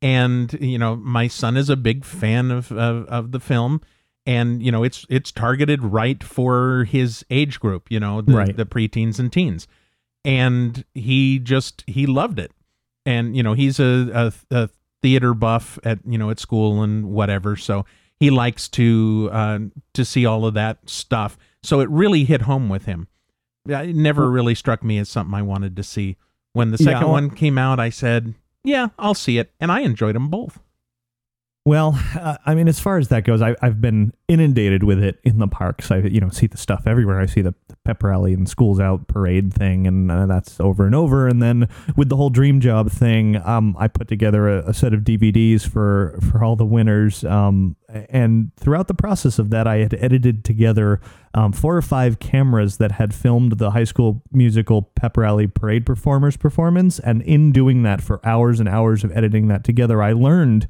uh, the four or five songs that were in that. So those are now permanently embedded in my head. And so I almost feel like I've seen the first movie, which is kind of why I don't want to see the second because I don't want any more of those songs invading my head. it's actually not bad. You really should at least try it once. And right, and then you can say it you know with honesty, I didn't like it. Okay, all right. N- Now, you know, you could probably get it through iTunes since they've been releasing Disney films and things. Um once uh it, it, is it out yet? I know High School Musical 1, I got that through iTunes. Yeah, I believe so. I think I was uh, surfing through the iTunes store just the other day, and I saw, you know, probably number one on the movies downloaded list was Pirates and High School Musical 2 sitting up there. I know I saw it on there. So, yeah, a lot of Disney films became available on iTunes this year. Yeah, and that's a good thing. They should they should really, especially since they got the whole Steve Jobs, uh, you know, Pixar thing. The, the i iTunes and Disney and all of the other movie companies, for that matter, should really be embracing the iTunes thing because to for me to be able to look and see a movie and go sure and click and download it and it's right there on my iPhone. I mean, that's great. Yeah, I think there are two things stopping me from going out and buying every single movie that's available on iTunes. One would be the quality. It's sub DVD quality and certainly not HD quality. And I would require at least DVD quality for me to, to shell out the bucks to, to buy one. Even though it's convenient to just say click, it's downloading, I can just as easily run down the street and buy the DVD, which is going to get me better quality. So I'd like that. And number two, is the digital rights management, the DRM. I really want to be able to take it and play it wherever I want and play it on this device or that device and not have to worry about it. If they can somehow, you know, increase the quality, remove the restrictions, I'll be buying movies left and right. Well, I'm sure that they'll increase the cro- uh, the quality, but I don't think that DRM thing's going away. Uh, Not for movies. Music, it looks like it's heading in that direction mostly because CDs have always been copy protection free, so it's hard for people to embrace copy protection on that. But for movies, DVDs are copy protected, so they're thinking, well, if those are, the, the downloads should be too. yeah, and and I don't really have a problem with that. I I don't have uh you know HD here yet, um so I'm I'm not so torn up about the the uh, quality of the uh, of the downloads, but I know you've got HD and everything, and that's probably where we differ on it. yeah, I'd love. I mean, I, you know, I just got Ratatouille, like we were talking about earlier, on regular standard definition DVD because I don't have a Blu-ray player because those things are just too expensive. Um, but I would love to be able to say I can download Ratatouille in high definition from iTunes and then hook up my computer to you know my high definition projector here in the house and have an HD copy of it without having to spend the four to five hundred bucks on a Blu-ray player. I can just buy the movie, use my existing equipment, and be good to go. Absolutely. And I think that's the way things are going to be going here fairly quickly. I really think Yeah, I don't I don't see any reason why they wouldn't move in that direction. Yeah, I really think everything is going to go digital here pretty soon to where we can just get it through iTunes or whatever service we choose. That's how we'll be getting stuff in the future. And uh, we just have to learn to back up. Yeah, oh, definitely. And, and what's very interesting is with this whole new distribution model, you know, skipping stores and uh, physical stores and skipping CDs or DVDs and all of that, uh, that's all new and great. And then in the same year, Disney ends its direct to video sequels. Yeah, uh, that's uh, that's kind of interesting. I was kind of glad to hear that because from what I understand and from what I saw from the few that I actually watched, the the quality was not the best on those. Yeah, there's a handful of them that are okay. I heard the latest Cinderella was actually good. I believe it was Cinderella 3, but I know like the sequels to Aladdin were really terrible, the the sequels to The Little Mermaid, all that kind of stuff. It's like these forced stories just to make more money. And I, I was definitely happy to hear that they're just going to focus on creating new, great content as opposed to new, okay content in mass quantities. Yeah, I, th- I think uh, what was it, Lion King one and a half. Yeah, that kind of was where the line was drawn. and I I liked that one, but but short of that, I don't know. What I would Yeah. like to see um, f- from the iTunes store or any, any other type of thing would be these uh, like the treasures DVDs and things that are coming out. right. They need to start releasing those that way yeah, too. that would be the best thing in the world. I mean, rather than doing direct to video sequels of stuff, take old stuff that you have that hasn't been released yet, and rather having to worry about the whole massive headache of production of discs and you know shipment out to stores and seeing if you can recover your cost for that your cost would simply be okay we've got this digital archive throw it up on itunes there's really no cost at all Absolutely. And and I went out to to Disneyland and and picked up the Your Host Walt Disney set. Um and that is is sitting right here unwatched. And the reason it's sitting here unwatched is because it's on DVD. I take my iPhone with me everywhere. If I had purchased it through the iTunes store, it would be on my iPhone and I would have seen it already. That's a really great set. I, th- that came out early 2007, and I couldn't recommend any Treasures DVD more than that one, except maybe the one that just came out in December. The Your Host Walt Disney is a collection of just really fantastic material. Absolutely. And that's the that's the kind of thing I want to see more of. I want to see all of these old like Disneyland Showtime and things like that that uh, that have come out. I, I want to see more of that. Or heck, even a, a few weeks ago, or I guess it was um, when Epcot was celebrating its 25th, you released on your video feed uh, that Danny Kaye special from when Epcot first opened, and that kind of thing I would love to see officially released. Yes, the the, the one with little Drew Bar- Barrymore. Yeah, yeah, Oh. yeah. It, it, it's it's so you know over the top and and rehearsed and corny and awful yet so good. Oh yeah, and I I would buy it. I would. Oh, definitely in a heartbeat. Yep. Now, and, and from what I hear, it was kind of scary for a while in 2007. Uh, there were lots of rumors circulating that there, the Treasures DVDs were coming to a close, and you know, with Vault Disney on the Disney Channel cl- uh, ending a few years ago, if the Treasures DVDs were to go away, we would have no new releases of this kind of stuff. Right. And that scared the heck out of me.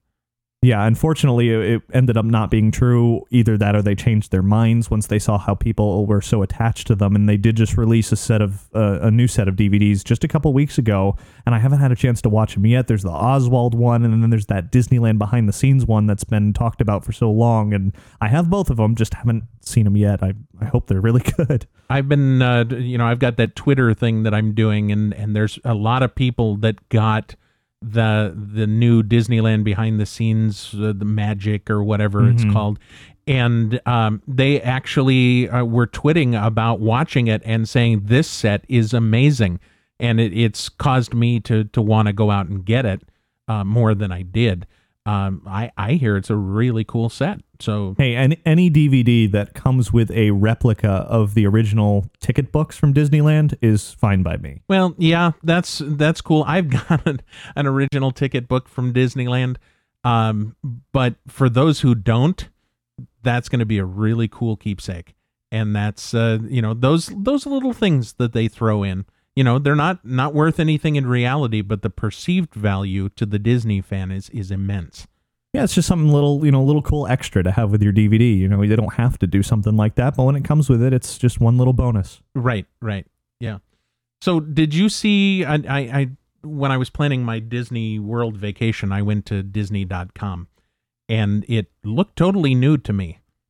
Yeah, it's an all new site for 2007. They actually made a big fuss about it. They pre announced it saying, we're going to have a new site coming soon, which, you know, in the world of the internet, who actually announces that they're working on a new site? Uh, really, only Disney and a handful of other people could do that. And now the thing is just overrun with video and stuff moving around and all kinds of things to click on. Yeah, I was. Uh, I went there the other day to do something, and I actually it, it it was almost to the point where it was annoying because the music was playing and the animation was loading, and you know th- there's a there's a fine point uh, where you've gone too far. I think they've reached that point. I don't know that they've crossed it, but it's definitely a multimedia experience now to go to that site. Yeah, they've added uh, the the Disney XD Extreme Digital thing where you can go watch videos on there, and they've got you know including their podcasts on there, their official ones, and just all a huge range of all kinds of stuff throughout. And you could probably sit there clicking through the site for for days and not see everything. Yeah, and that's uh, I I noticed that they're doing a couple of things like that, like that uh, the thing with the acronym to end all acronyms, that uh, that pirates game.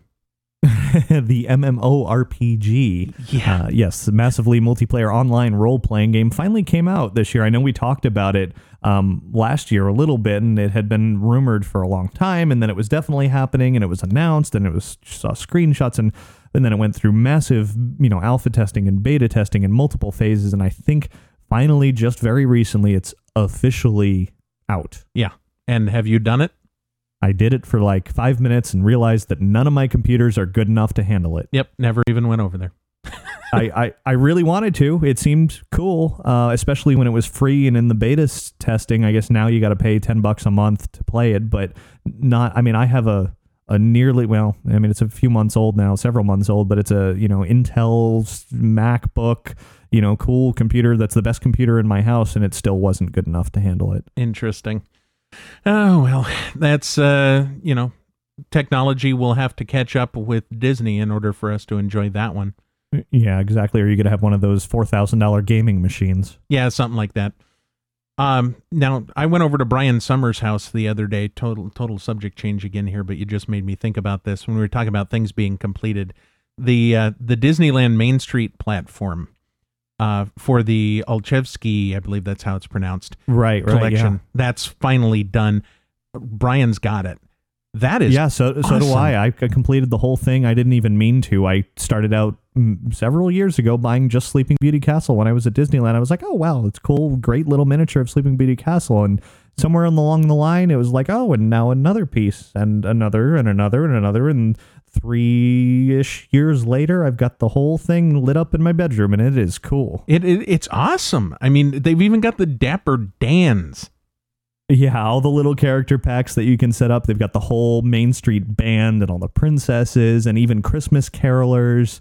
And re- just recently, they released um, outside of Disney a lighting kit, so you could hook everything all up to just a couple of switches, fire the whole thing up, and if you squat down and just look down the street, you almost feel like you're standing right there on Main Street. I thought the thing that was cool was that you could take and put in the Christmas tree. Yeah, yeah.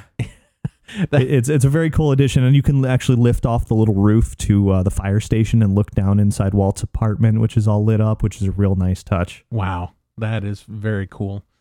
It's it's not for the faint of wallet. Um, I think all in all, like I said, I was not expecting to go through the whole thing, but including the platform and the lighting kit and everything, we're talking a little over five thousand dollars for the whole Oh. thing. My. Uh, But it was but it was spread out over three plus years, so it was a little bit easier to stomach. You know, if I'm going to spend thousands of dollars, I'm going to go on a cruise.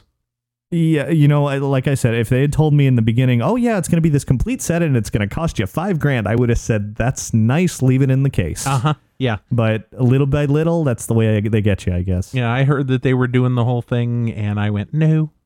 You know what's really scary now is they've released a few individual pieces. Um, they released the Mad Tea Party, and uh, they released like the the Mark Twain uh, Riverboat and uh, the Jungle Cruise and things like that. And now there's rumblings that they're going to work their way into the rest of the park and develop platforms for every single land. Yeah. You buying a new house so that you can put it up? Yeah, I mean, if we were to do the entire thing in that scale, it would take up m- our entire master bedroom. Yeah. At least.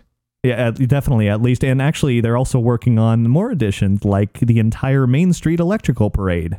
Ladies and gentlemen, now you can buy from the Olszewski collection the six story parking garage out back behind Disneyland. Right, right. Yeah. Um, yeah. So at some point, I'm going to have to draw the line. Unfortunately, I'm not sure when that is. Yeah. Oh, well, I'll come over to your house one of these days and take a look at it. And Sounds good. yeah, we'll go from there. Now, I mentioned the cruises uh, earlier. They added additional things to the cruises this year, too, didn't they? Yeah, the cruises, I guess, so far have been to the Caribbean and to the Mexico area, I believe. And now they're adding uh, quite a bit further, all the way over to the Mediterranean. Wow. See, now I'm I I want to go on a Disney cruise. I have yet to do it, and uh, uh, boy, now I'm gonna have so many choices. I may have to go multiple times. You think that was their plan? Oh, I'm sure. now, between that and uh, Disney Adventures, they're basically saying, you like Disney, join us, and we'll take you absolutely everywhere you want to go in the entire world. And we'll take you in multiple ways on a boat, on hiking, on this, on that. And you're like, okay, I'm just going to hand over my paycheck every single week. That's right. I could not, would not on a boat. I could not, would not. But it does sound like fun. I mean, I, I've never been to Europe, and I really want to go to the Mediterranean area. I really want to go to Italy, and to know that there's a Disney cruise that goes there, and I've never been on a Disney cruise either. Boy, is that tempting. Oh yeah, and we were talking about it for Mouse Fest 08, and I'm not sure that it's going to happen because I want to spend a lot of time in the parks. But eventually, I'm going to get on one of those boats, and uh, then we'll see. Uh, we'll see what happens. I'm looking forward to it. Yep, I, I definitely will get out there someday. Yep. So, d- uh, didn't Disney also finally settle that lawsuit, uh, the the Winnie the Pooh one? That thing has been going on for a very long time. Um, I, I can't even remember when it started. It, I guess it was the um, heirs to the whole Winnie the Pooh thing had some case that somewhere along the line there was an agreement from the Milne family with Disney saying that Disney could use the characters and promised X amount of royalties back. And I think the agreement got messed up somewhere along the line. And one half says, I own it. And the other half says, No, I do. And you owe me millions and millions of dollars from the past 30, 40 years. So, yeah, Disney finally settled it. And I don't, not sure all of the terms of the settlement were disclosed, but it appears to be done and over with. And Disney can continue uh, taking over Winnie, uh, Country Bears with Winnie the Pooh wherever they want. No, don't go there. But that was that was this year, right? The the so, uh, the settlement for the lawsuit, yes, that definitely happened in 2007. Okay, that's what I thought. So, um, I we're running a little long here. I'm I'm wondering should, should do we have anything else to talk about in current stuff, or should we just go to 2008 and beyond? Well, the only current stuff that I can think of would be stuff just you know local to us, things that happened with our our podcasts. I mean, it's it's kind of we're embedding ourselves in Disney history here. Why not talk about it a little bit? Sure. Okay. Um. Well, I we we both hit 100 episodes this year. I know that. We did, and I, I made a big deal about it, and you just kind of had another episode, and I kind of wish I did what you did because that week drained me putting that episode together, but that's the way it goes. Yeah, that's true. Oh, and, and one of the other things that you did too, uh, and I told Terry about this. We were sitting in um, the uh, Tomorrowland, and I told her that you had interviewed Sonny Eclipse. Yeah, that was pretty cool. I stumbled across the uh, the name of the person, uh, Kal David, who did the voice of Sonny Eclipse many years ago, and got into contact with him via his website, and he agreed to do an interview with me, and it was just the most surreal thing when he answered the phone, and I heard Sonny Eclipse on the other end of the telephone. I was like, wow, this is weird because he didn't really change his voice to do Sonny Eclipse. That's just him. Yeah, you gotta love that because that's a cool voice. the the The thing that Terry was balking at was the corniness of the joke. She said, "Dude, it's like sitting around with you." I could definitely see that. I didn't see anything wrong with it. Oh yeah, yeah. It was uh, you know, it's fun. I love Sonny Eclipse over in the uh, the Tomorrowland area. I hope they never get rid of him. And and Kal David, uh, as he said in the interview, had a lot of fond memories going through the recording sessions. And I guess one guy, I can't remember his name off the top of my head, basically wrote all of those songs and just handed them over to to Kal and his wife and their small singing group and said, "Here, perform these for me. You're, it'll be great." Oh, neat. Now, didn't you make the news at some point too this year? Yeah, that was kind of fun. I was contacted by uh, Local 6 News here in Orlando, and, and evidently at some point during a press conference, Disney, one of the Disney uh, officials made kind of an offhand comment that they do regularly read Disney message boards and check all the online things to see what fans are talking about and maybe even make some adjustments in the parks based on fans' reactions. And this local six reporter here seemed to be the only one to pick up on that statement and wanted to do a story about it. So he talked to me a little bit about it. So that was fun. Now, was that tied in at all with the Distant Creations blog that you launched this year? Um, no, you know that that was a little bit separate. I did launch that, and that's kind of a separate from Disney thing. We do post a lot about Disney over there. Um, of course, distantcreations.com slash blog, but um, we posted just kind of that was a, a spin off from Inside the Magic where I had all these other things that I wanted to post about, not Disney related, and just wanted somewhere to put them. Oh, okay. I thought those two were connected, but uh, I said corrected. Now, um, didn't we had Dole Whip powdered mix come out this year too. Now I know that's a little weird, but that that was released this year too, right?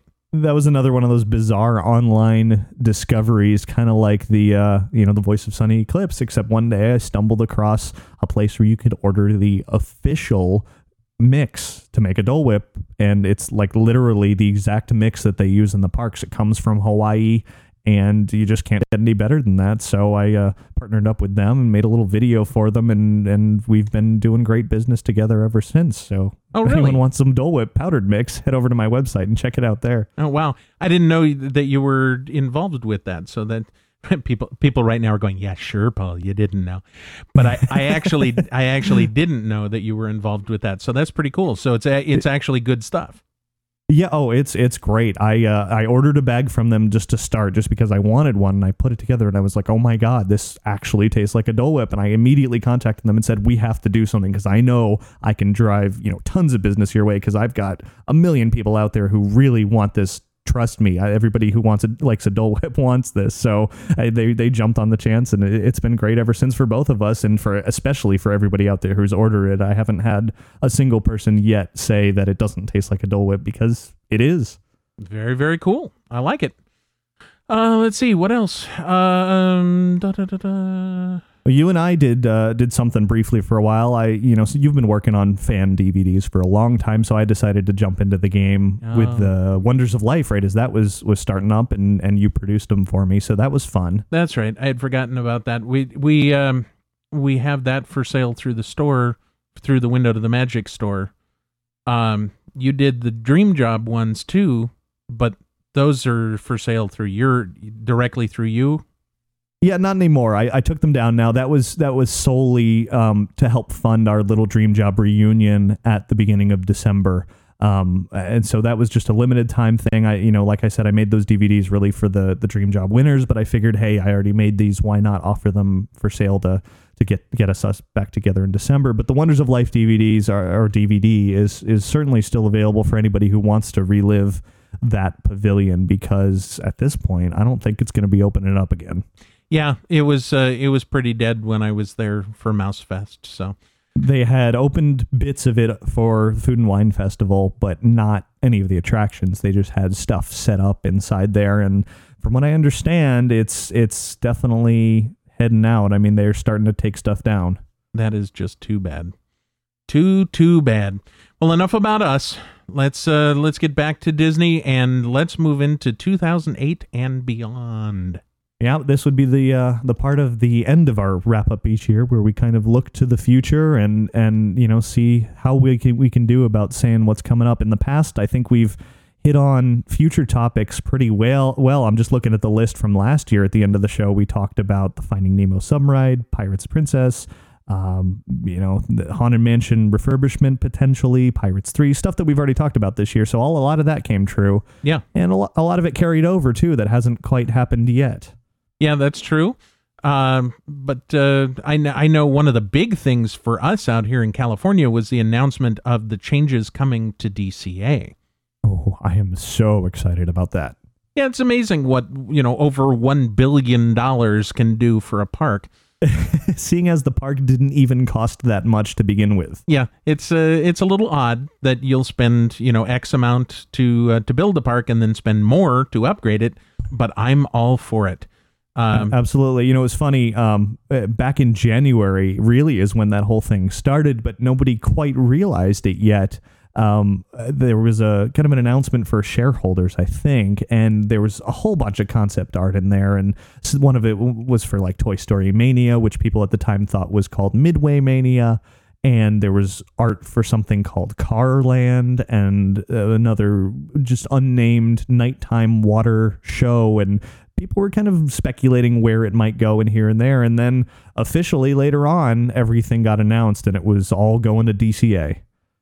Yeah, I'm I'm really looking forward to all of this stuff. The Cars Land, the the uh, Toy Story Mania, all that other stuff. They're they're already building the Toy Story Mania thing underneath the uh, the roller coaster out there, Yep. and that is very very cool. the The one thing I understand is that they're still working on getting the specifics down so that it doesn't make people motion sick. That uh, is important to me. They need to fix that first. Oh, oh yeah, most definitely. Anytime you've got moving cars and 3D glasses, you got to make sure it's just right. Yes, and then from what I understand, Cars Land is going to be kind of a, a little section, but they may have something a la test track out there. Yeah, I'm not sure little is the way you'd want to describe that because it's going to be a major land, uh, uh, the size of, you know, half of California Adventure almost. There's going to be a, a test track technology ride, but by no means is it going to be test track. It's going to be a complete immersion into the world of cars. Yep, immersion into the world of the 1957. No, it's uh, I I have if they're uh, the test track is any idea as to what they can do with a car where they do those it, it it's almost kind of a uh, an Indiana Jones esque thing where the cars are independent and they're doing what they need to do. If they can put that in and theme it to cars, I think we're going to have a good attraction there. My favorite part about what they've announced for that attraction uh, is that the cars that you're going to be in are not the cars from the movie. You're going to encounter the cars from the movie, but you're just going to be in a car. So they're not making it, you know, really cheesy like, oh, you're riding in Lightning McQueen. No, you're actually going to meet those characters along your way. Yeah, which is good because if they did do that, there would, you know, people would be wanting to ride in Lightning. Right. And they would, you know, they'd have this big long queue for riding in Lightning and Mater. And then the other ones would be like, uh, yeah, okay, I don't want to ride in that one. Yeah, exactly. It sounds like it's going to be a, fun attraction. And then even beyond that, there's going to be, I think, two or three other attractions within Cars Land. Yep, it's going to be a fun place to be, and I'm I'm looking forward to all of the specifics and seeing it come out. The way that they're going to build this with you know shutting down certain areas of the park and redoing that, and then moving on. I, I don't think any theme park has ever done that. No, it's a pretty major overhaul. I mean, they've done things like that. Obviously, they've overhauled Tomorrowland, uh, both here and in California. They gave Fantasyland out in California a major overhaul uh, at one point, but all of this stuff was years apart. It was never like, okay, we're closing this section. Oh, that one's done. Moving on, fixing this section, and just kind of working their way around the park to make it all fun and exciting again. Yep, and that's uh, that's going to be fun to uh, to chronicle as it goes along. So that that'll be good. And that's all the way through what 2011, I think. It's a long time. I don't think they've officially released a specific timeline as to saying this is happening here and this is happening there. But I mean, between let's see, toy like you said, Toy Story Mania is under construction now. They've got an entire land to build for for, to build for Cars Land. Yep. They've got to gut Golden Dreams and turn it into an incredible dark ride, The Little Mermaid. Yes. Uh, Look- which I'm really excited about. It was funny. I talked to uh, Don Carson, who you referred me to, Right. um, back in January, and he and I talked a little bit about the Little Mermaid ride because he's on the the DVD with Tony Baxter talking about their concepts for it. Yeah. And and I asked him back then, you do you think this is ever going to be built? And he was like, well, I you know I hope so, but you know who knows? It's just one of those projects. There's many of them out there, and sure enough, a few months later, it was officially announced. Oh, that Don, he he knew all along. I know it. very well might be, but uh, regardless of any of that, I'm I'm just so excited that it is getting built. I can't wait to get in that one. Yeah, absolutely. And on on top of all of these new attractions and stuff, they're even going to redo the entrance. And I've heard that they're even possibly thinking about a new name for the park.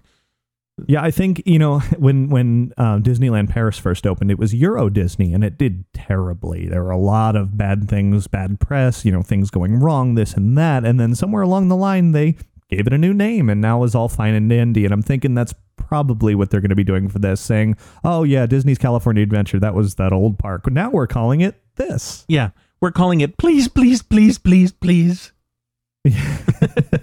or maybe it'll be Disney's Hollywood Studios West Side. Ugh. Oh yeah. Okay. Moving along. Right. No, but the new entrance does look like it's going to be great. I was never really a fan of the current entrance, the whole postcard motif. It just screamed corny to me. Yep. And the new one just really looks like it's going to be it, I mean, it's themed about what Walt Disney saw when he arrived to California. I don't think you can go wrong with a theme like that. No, and if if they actually, I, I I'm hoping that they learn their lesson with this park, and that they they will now do it properly. And uh, if they do, we are in for a big treat. Well, a lot of it is coming under the helm of John Lasseter now, and, and obviously Toy Story and Cars were two of his biggest projects, if not his biggest personal projects. And sure enough, there's an attraction for Toy Story and a whole land devoted to cars, so there's no surprise there. And I think he's really uh, going to be stepping up and making sure this is done right this time. Yep, absolutely. And right next to that Little Mermaid attraction uh, that's going to be built, they're going to have the new Grand Californian uh, DVC uh, suites or rooms, whatever you want to call them. They're DVCing all over the place. Here yeah, the Vacation Club is really popping up left and right. I'm I'm excited that the Grand Californian is is adding that because uh, that's you know obviously the best hotel out there. And if you're a Vacation Club member, now you're going to have somewhere to go in California that's just top of the line. Lo- you know, wonderful place to stay. Yep, and I saw the con- uh, the contemporary construction out there while I was up on the roof. They have those two huge cranes out there building the DVC building out there on the uh, on the lake.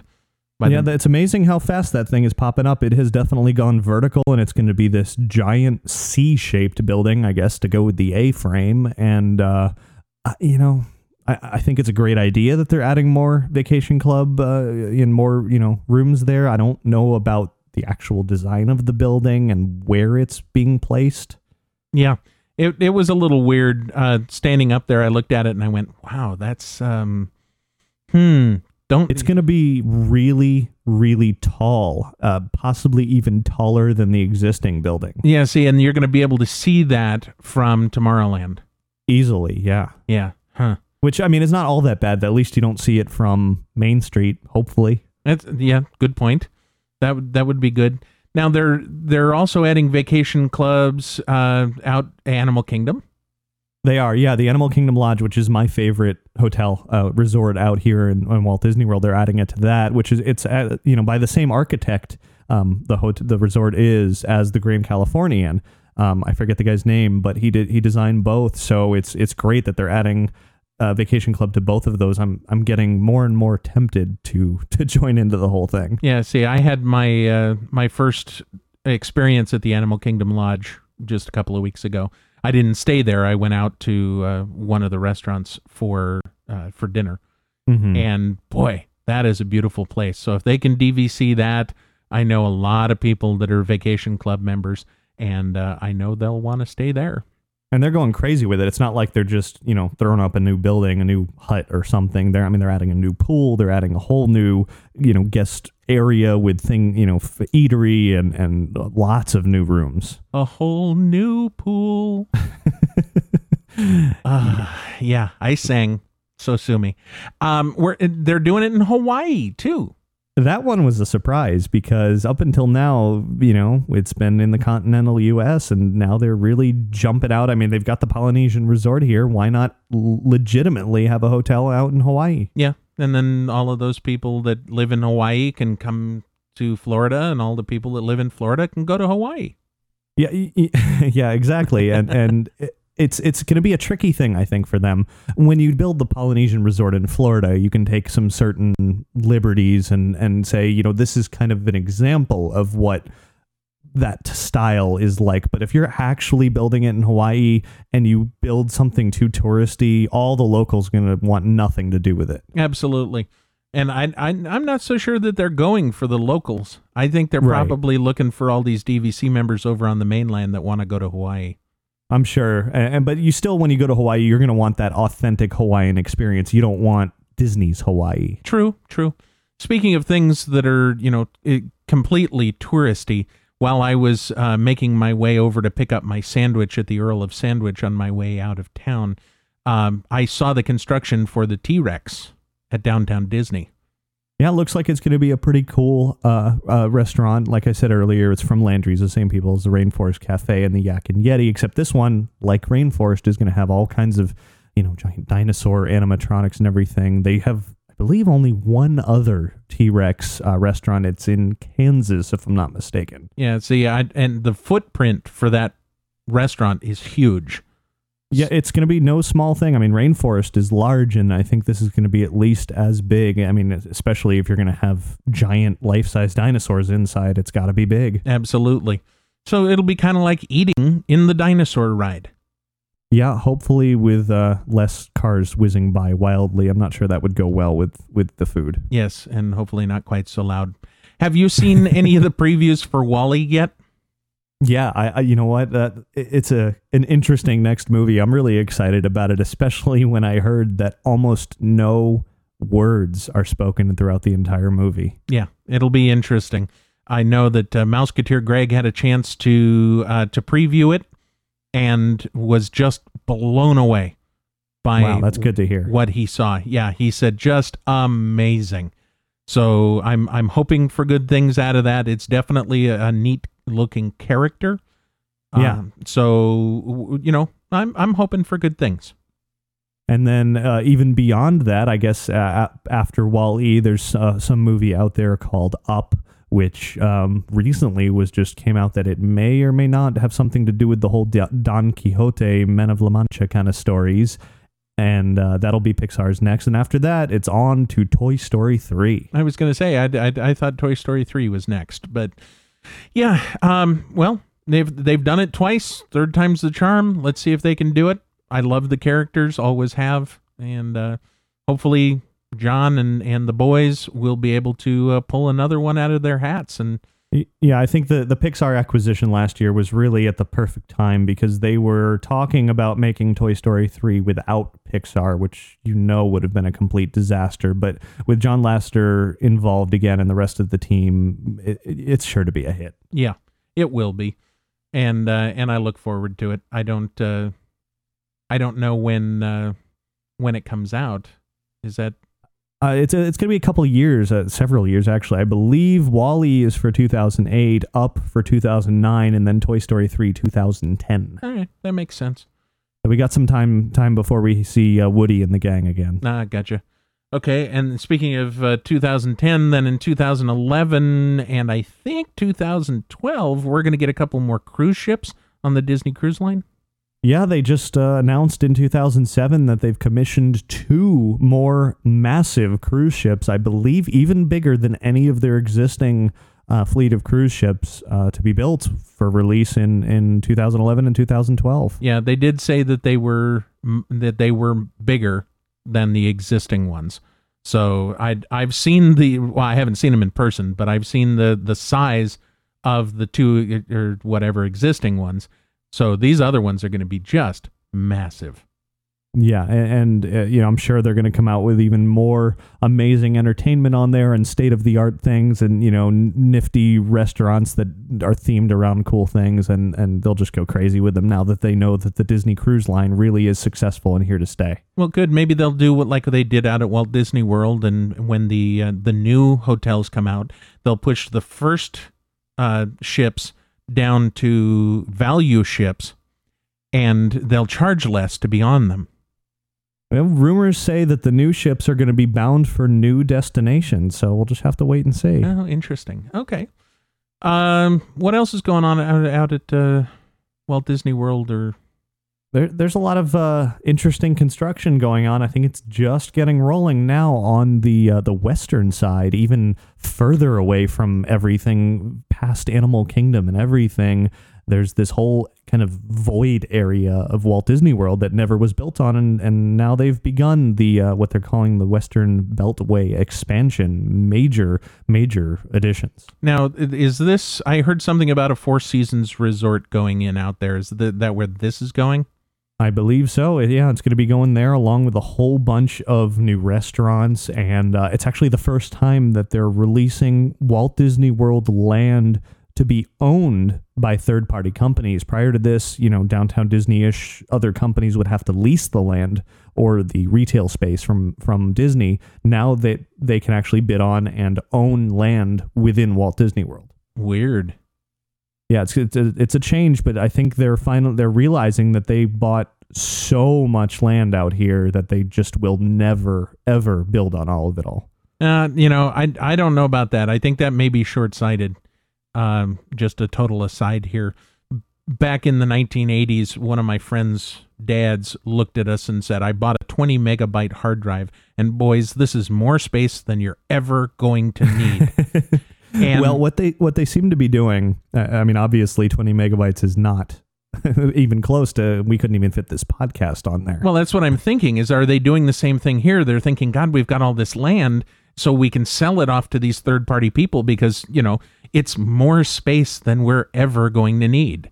I think the key is that all the land that they have been selling off, and this isn't the only time they've they've sold off land. They've been selling extremities, the very outer edges of Walt Disney World, kind of behind the Magic Kingdom, and way off to this other side near the 429 highway over there, places that they would never want to build their own, uh, you know, theme parks or resorts or anything like that next to because it's just unappealing land based on the rest of their layout. I think they're going to keep everything on the interior, but maybe just, you know, make a little extra money by selling off these extremities. Yeah.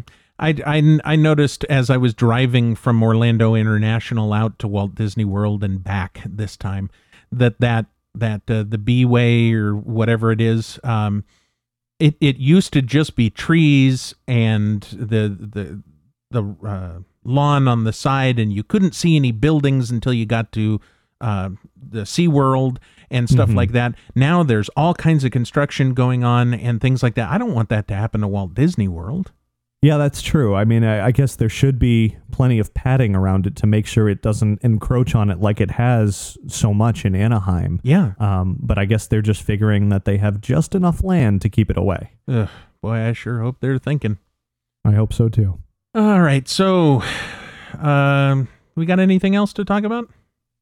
Um, well, speaking of, of expanding and more land, I just said that, you know, Anaheim has been closing in, but uh, there have been a lot of rumors floating around that they're looking at land for a third Disneyland theme park out there. Oh, that's true. That that's off in the distance. Um you know, I I would assume that that's probably going to happen here sooner or later.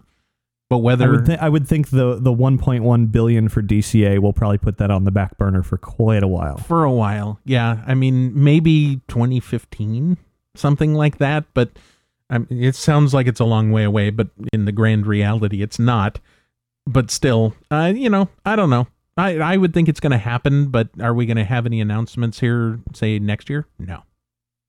Yeah, not not anytime soon. Not with with everything that's going on out there now. No. But I I oh, one thing though that I did forget was that they're moving Block Party Bash, I think, out to the Hollywood studios. That's right. It will be Disney's Hollywood Studios when it gets here. I think it's getting here in March. Oh, so that- and That's for sure. Yeah, it's definitely happening. It's leaving California Adventure, and and from what I gather, the replacement, at least for now, will just be some kind of simple character cavalcade. Huh. And they could just sell churros and call it done. Yeah, I think people would be happier with. I, I don't like Block Party Bash, and I'm really not looking forward to the Stars and Motorcars parade leaving. Really? I like Block Party Bash. I, think it's huge and loud and over the top and doesn't make any sense. I think it's huge and loud and over the top and doesn't make any sense. well, I guess that's where we uh, see it differently. Um, now, you, you mentioned Lion the Witch in the Wardrobe a while back. There's a new movie coming out, one of the other books. Yeah, the next in the series, um, Prince Caspian, That's it. is is in the works, and like I said, it, it, I think it just started production. It's it's a ways out. That's definitely, I, I think it's on schedule for 2009. Interesting. So a little ways to go. I really enjoyed The Lion, the Witch, and the Wardrobe. I thought it was a really great movie, and, and I, I definitely look forward to the next one. Yeah. Well, while we're talking about things that they're redoing at Walt Disney World and stuff like that um, from just a minute ago, are they ever going to do the Space Mountain refurb that they did out at Disneyland at Walt Disney th- World? At this point, it appears to be all but confirmed. Um, there have been many sightings of Imagineers wandering through Space Mountain, even so far as a couple weeks ago, John Lasseter and Bob Iger were out there checking it out. And they also have, there have been reports that there have been mock ups of ride vehicles with speakers in them. And we've never had speakers in ours. So I'm thinking at this point, it's pretty much a done deal Really? that uh, uh, from what I understand, it's going to happen about six months from now, and it'll close down for quite some time. And at the very, very least, we're going to get a soundtrack. See, I was totally reaching when I said that. And uh, hmm, interesting. I didn't. Yeah, it, it it seems to be in the works. Um, probably more likely in the near future than any kind of Star Tours uh, 2.0 that has been rumored for so long. Oh, interesting. Yeah, I, I I have wanted to go someplace different on Star Tours since well the first time I rode Star Tours. well, I know you don't do well with the with that type of ride. No, Um, but uh, for for what I understand, the future of Star Tours is on the horizon, but um, not imminent. huh, interesting. Well, hopefully we'll get a new destination, and that'll give me a reason to go on it one more time. And- Well, uh, from what I hear, there may actually be multiple new destinations really, and possibly different every time you ride it. So you might have to ride it two or three times and get sick each oh, time. great. See, you know they they and I suppose they're going to randomize them, right? um, actually, that's what I hear. Great. That way I can't just say, okay, I rode one, now I'll ride two, and then, and then I'm Right. done. Yeah, great. No, because that you know that would turn into a disaster where somebody likes one better than the other, so they want to wait in line for that one, and then one inevitably becomes more popular, and the other one nobody's waiting for. And Eh, true. I just, boy, okay. Well, while I'm waiting for that, I think I'll sit outside and uh, wait for the uh, the dream team to come around and hand me something. I still haven't I'll- won, I haven't won anything. You, you know, I hadn't won anything until uh, just coincidentally when I was out there, and of course I I was you know in the Disney Dream Job contest, which technically wasn't part of the Dream Squad, but certainly you know my own little year of a million dreams. But while I was out there, I won a pair of Mickey ears, which is the only thing I've won in the park so far. Yeah, I have won nothing. And there are so many cool things that they because they just released a, a whole bunch of new stuff for for 2008, like the the New Orleans suite that they're adding above the entrance to the Pirates of the Caribbean at Disneyland. when they closed or said they were closing the Disney Gallery, I was really disappointed. That was one of my favorite parts of, of the Disneyland park. I mean, New Orleans Square is easily my favorite part of the park, and then to go up into the gallery and just browse through there, you know, knowing that that was that area was set to be this amazing apartment for Walt Disney and just never got built. It was great to be able to go in there, and I thought, oh, what are they going to turn this into? And then they announced it was going to become the old apartment, and I was like, oh well, forget the gallery. This is awesome. Yep. And that'll be something that I won't get to stay in either. Yeah, I you know I will do. I I would choose that one over the Cinderella Castle one. I think. Did I mention I haven't won anything yet? Disney, hello. Just Um, make friends with people in light blue vests. Exactly. Yes, I'm stalking you. Um, they're also doing something out at Castaway K. Uh, yeah, and I, I, I was corrected uh, violently on my show for saying K instead of key. So, but uh, yeah, evidently you can win a, a private day at Castaway Cay, which I think might be kind of creepy. Are you sure it's not a private D at Castaway Cay? it could be. okay. So you get your own day out there. I I guess. I hope there's somebody out there with you. I wouldn't want them to just dump you there and say "see you later," you know, and have you you'd have to rope together some sea turtles to get off of the island. Survivor Disney Castaway K Key. yeah, exactly. but uh, yeah, I, I you know I don't know how that's gonna go, but they're gonna do that. Uh, what else are they? Oh, they're adding. Um, speaking of Cinderella Castle, sweet, you get to spend New Year's Eve in there. Well, that would be good because I think that's the only safe place at Walt Disney World. Yeah, I did. Uh, I did Fourth of July at the Magic Kingdom and New Year's at Epcot, and I'm really never going on either of those holidays to Disney again. Yeah. And uh, they also added one that I know you want to win the High School Musical 3 film premiere trip. Yay. well, I guess some kids going to get, uh, you know, the trip of their I, yeah, lives. I hope that you know. Supposedly, this whole Dream Squad thing it's it's all randomized, and a computer picks it, and they just hand the envelope in, and the people don't know what prize they're giving out, and they just you know whatever, whatever. And I hope that it's not given to some like you know 78 year old grandmother. well, they, they better be building in something for something like High School Musical 3. Yeah. They better be saying, you know, some kid between the ages of 8 and, eight, you know, and 18 needs to win this.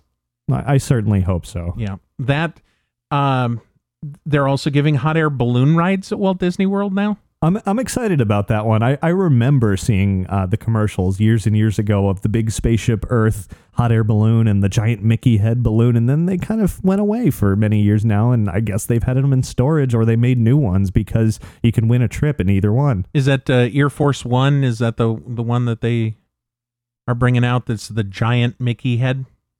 Yeah, it's the the huge. Yeah, the the balloon is a Mickey head. Yeah, okay, that's the one. And I've never seen the Spaceship Earth one, so hey, look. It, it looks like a giant spaceship Earth in the sky. Huh, interesting. Well, that'll be another thing I can win. Hint, hint. or all of them. Yes. Now you mentioned uh, Adventures by Disney earlier. They've been going overseas and stuff like that for a while. They're now doing trips out to California with some interesting things that they're doing out here. Yeah, very different. It seems like all the other adventures were really adventurous. You know, go hiking, go biking, go anything else that rhymes with hiking. and uh, now it's actually tours of really cool stuff in California, from Imagineering to the Jim Henson Studios to the Walt Disney Studios. Something that uh, I would definitely pay money to see. including Walt's apartment.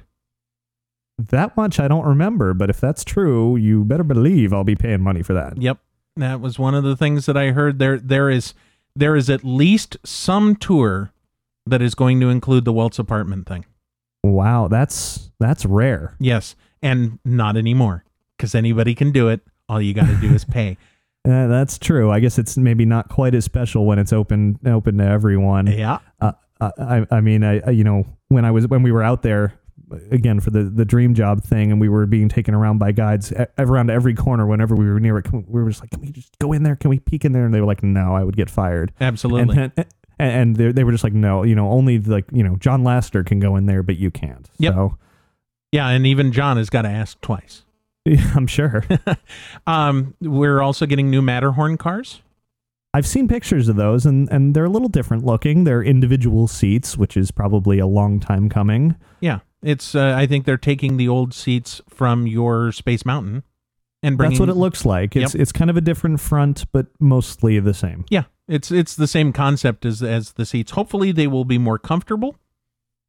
Um, yeah, the, the existing ones you get thrown around uh, and not in a good way. Yeah. And uh, yeah, quite painful. I didn't write it this year specifically for that reason. Um, and speaking of uncomfortable, uh, they're closing Small World for probably almost a year, and I'll make you bet it goes beyond that. Um, because they're going to completely redo the entire thing. I'll let you handle this one. Thanks. um, d- do you actually believe that you know what they're saying? It's not weight related. Um, I really don't know either way. I know that you know MiceAge was the big site that was making a big stink about it. That people were bottoming out the boats and causing them to stop because Americans have grown too big and heavy, and they're not exactly the same as they were when the attraction was built decades ago. But Yeah. I really can't say one way or the other. Yeah, I will tell you that it does bottom out. And it bottoms out enough that I could see them doing this redo. Interesting. Yeah. Um, you know, one of the one of the things being, you know, with the with the Disney fans, uh, you know, like I am and and whatever, there are a majority of the Disney guys are big like me.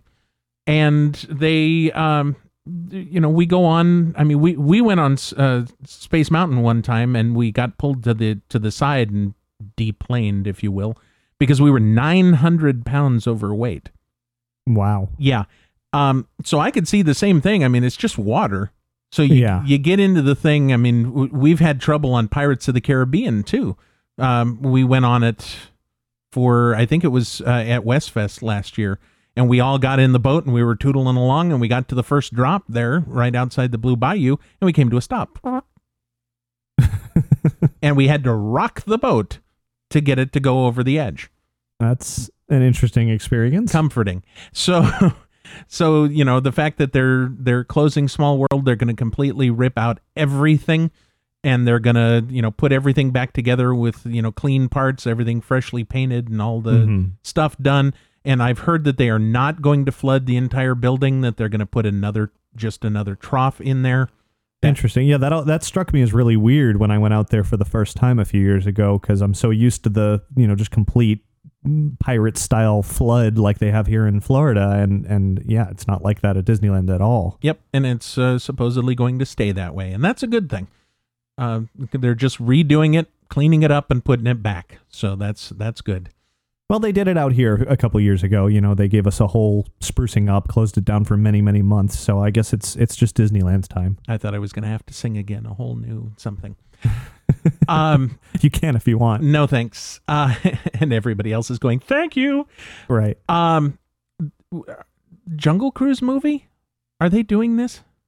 Um, uh, I think there's been many references to a Jungle Cruise movie, and and many facts keep coming out about it. I don't think Disney's officially announced anything, but it's it seems to be a go. Huh. Seems to be that it's going to be. What did I read recently? I forget who said it, but it was somebody involved with the movie that said it's going to be an Indiana Jones style adventure, but with a lot of comedy. Uh oh. Okay. Well, I can keep my fingers crossed that it'll be better than the Bears, better than Haunted Mansion, and at least close to Pirates. We'll see. Yeah, that that's about where I think anybody would hope it would be. I can't imagine, you know, Jungle Cruise 2 and Jungle Cruise 3, but then again when Pirates was announced, I was really afraid of that as well. So, Yeah. Well, what they need to do is they need to get Tim Burton to direct it, and then everything will be good. well, it seems like he's actually going to be tied up. They recently announced he's working on two movies for the Disney company, both uh, 3D computer generated and and both have me very excited. Well, yeah, they they both look pretty good. I'm a little confused. He's remaking Frankenweenie. Yeah, I mean that was uh, the the short film that basically launched his career more or less, and I guess they're turning it into a full length feature now. Isn't that kind of like the Walt Disney Company doing a 3D computer generated version of Steamboat Willie? Which I wouldn't put it past them. Yeah, but would it be a good idea? No, And what the other one is? Um, oh, Alice in Wonderland. which I, I don't think has anything to do at all with um the you know Disney Alice in Wonderland. I think it's probably Tim Burton's own recreation of the original Lewis Carroll story. At least I hope so. Ooh, well, t- Tim, from what I understand of the original Alice in Wonderland, it is suited to Tim Burton. Yeah, well, it was definitely a lot uh, more adult in nature than Disney made it out to be. Yeah, So, and and I guess for at least that one, I'm not sure about Frank and Frankenweenie, but for at least that one, he's going to be they're going to be using the same uh, kind of weird motion capture CG thing that they used in Beowulf most recently. ooh, that could be fun. That kind of you know it looks real, but it's not kind of thing. Right. Huh. Well, I can keep my fingers crossed that those will be worth doing. there's only a handful, if even that many, maybe one or two Tim Burton films that I think were not as good as they could have been or should have been, and I think both of these will be up to Tim Burton standards. Total change here, not Disney, but that's fine. Tim Burton is, is what I'm talking about. Did you see Sweeney Todd? I haven't yet, but I really want to. Go see it. It's great. All right. I think this pretty much wraps up our discussion at this point. We are pushing two plus hours. Um, That's uh, yeah, that's about enough of us rambling on. I think we've we've wrapped up and tied it in a bow for all of 2007, uh, Disney related at least. Absolutely. So I, I at this point I think we should just call it a close. We've chatted enough for this year. We'll do it again next year. And oh, uh, definitely. yeah, and uh, you know maybe we'll we'll uh, we'll do something interspersed in between. I know we talked about that before. Maybe we'll do a six month or something. Sounds good. We'll we'll get together when uh, you know something major opens up, and you know we had pirates call in. You were in the park, and I was talking about it. And something like that's bound to happen again. Sure, sure. Sounds good. Well, thanks for uh, coming out and you know joining me for this again this year. I make it sound like it's my deal. It's both of us. but uh, yeah, yeah, it's a, always a pleasure talking to you, and and just I hope everybody out there enjoys listening uh, to us ramble for over two hours. Absolutely. And they better because this one is definitely over two hours. I would like to thank you, Ricky, for all of your stuff this year. This is the uh, the the kissing part uh, where I uh, I give thanks to you for all of your hard work throughout the year. I enjoy your show, and uh, please keep it up for another year so that we can do this again uh, at the end of 2008. I will most certainly keep it up as long as people are enjoying the show, and I am continuing, as always, to enjoy your show, Window to the Magic, as well. It's you, you seem to always reinvent what's going on with the you, you know just when you think oh you know it's another week of wearing the park oh wait no it's not it's got something completely new and different Yep. So we're uh, and we're coming out with a bunch of actually real quick since we're talking about 2008.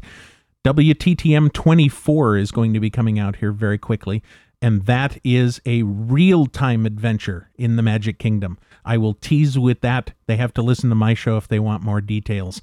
WTTM 24 coming soon. sounds very very interesting Yes. So thanks again, and uh, let's go ahead and give thanks uh, separately to all of our uh, sponsors, and uh, then we'll call it a day. Okay, well, of course, as always, every week, I want to thank Dream Come True Vacations for continuing to be the sponsor of Inside the Magic.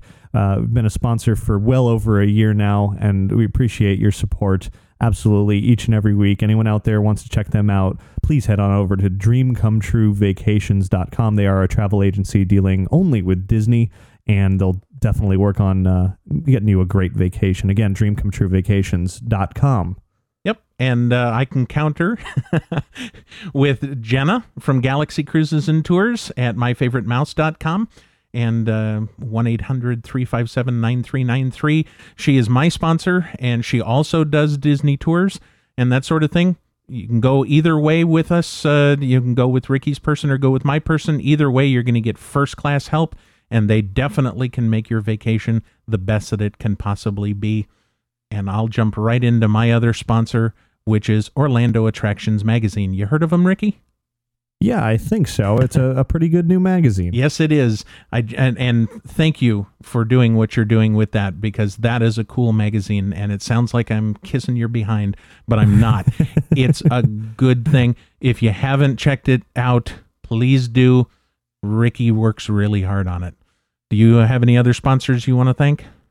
Uh, no, not at this moment, other than that same one, because it has become my life. Between Inside the Magic and Orlando Attractions Magazine, that pretty much is my existence. So uh, let me just say again attractionsmagazine.com is where you can check that out.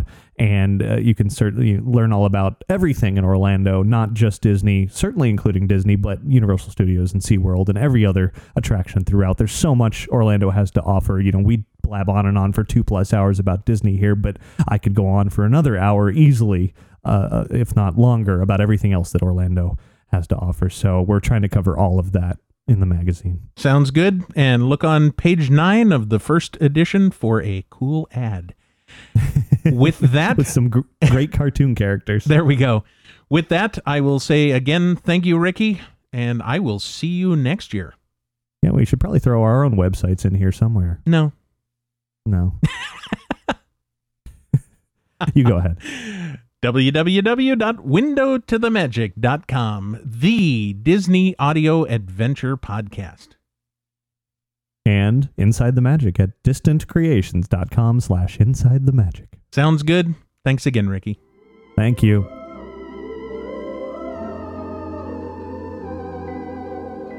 Before we end the show, I would like to thank my co host, my brother in all things creative, Patrick, for his help throughout 2007, and I look forward to doing it all again in 2008.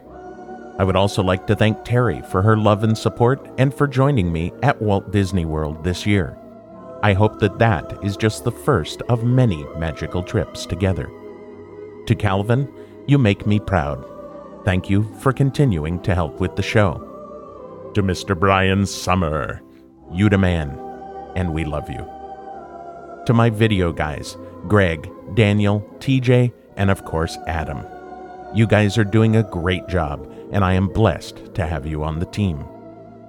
Magic Joe, your segments are giving us a wonderful glimpse into Disney's past, and I look forward to more trips into your Disneyland memories. Of course, much thanks to Corey Burton and Peter Renaday for their continued support and contributions. You guys are appreciated much more than you will ever know. To all our other special guests, hosts, contributors, and anyone else who appeared on the show, we want to thank you and to encourage you to continue to send in your stuff. You guys help make the magic. And finally, to the rest of you, the most important part of this puzzle our wonderful listeners. Without you, this simply would not be possible. We love you guys, and we hope that you continue to seek us out in the parks, and we look forward to hanging with you when we are in your town on Window to the Magic US Tour 2008. And as always, I would like to thank you all for listening to the Window to the Magic podcast as we enjoy our third year of bringing you the best audio adventures from throughout the wonderful world of Disney. Be sure to tune in next week when we begin a whole new year and give you the details on a whole new show coming to Window to the Magic. But for now, this has been a Window to the Magic, show number 128. Happy New Year, everyone.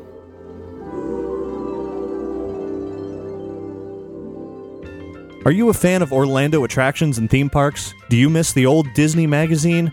Hi, I'm Ricky Brigante, host of the Inside the Magic podcast, and I'd like to tell you about Orlando Attractions Magazine. It's a new magazine that covers all of the theme parks and attractions in Orlando, including all of the Walt Disney World theme parks, Universal Studios, Islands of Adventure, and SeaWorld. Each issue of the magazine will give you restaurant and resort reports, in depth features on your favorite rides, photo spreads including what's new and what you may have missed, and much more. If you love Disney theme parks and all the attractions that Orlando has to offer, subscribe today at attractionsmagazine.com.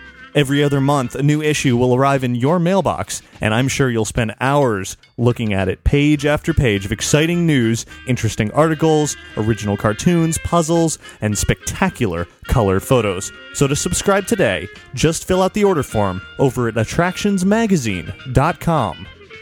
Surround yourself with the magic.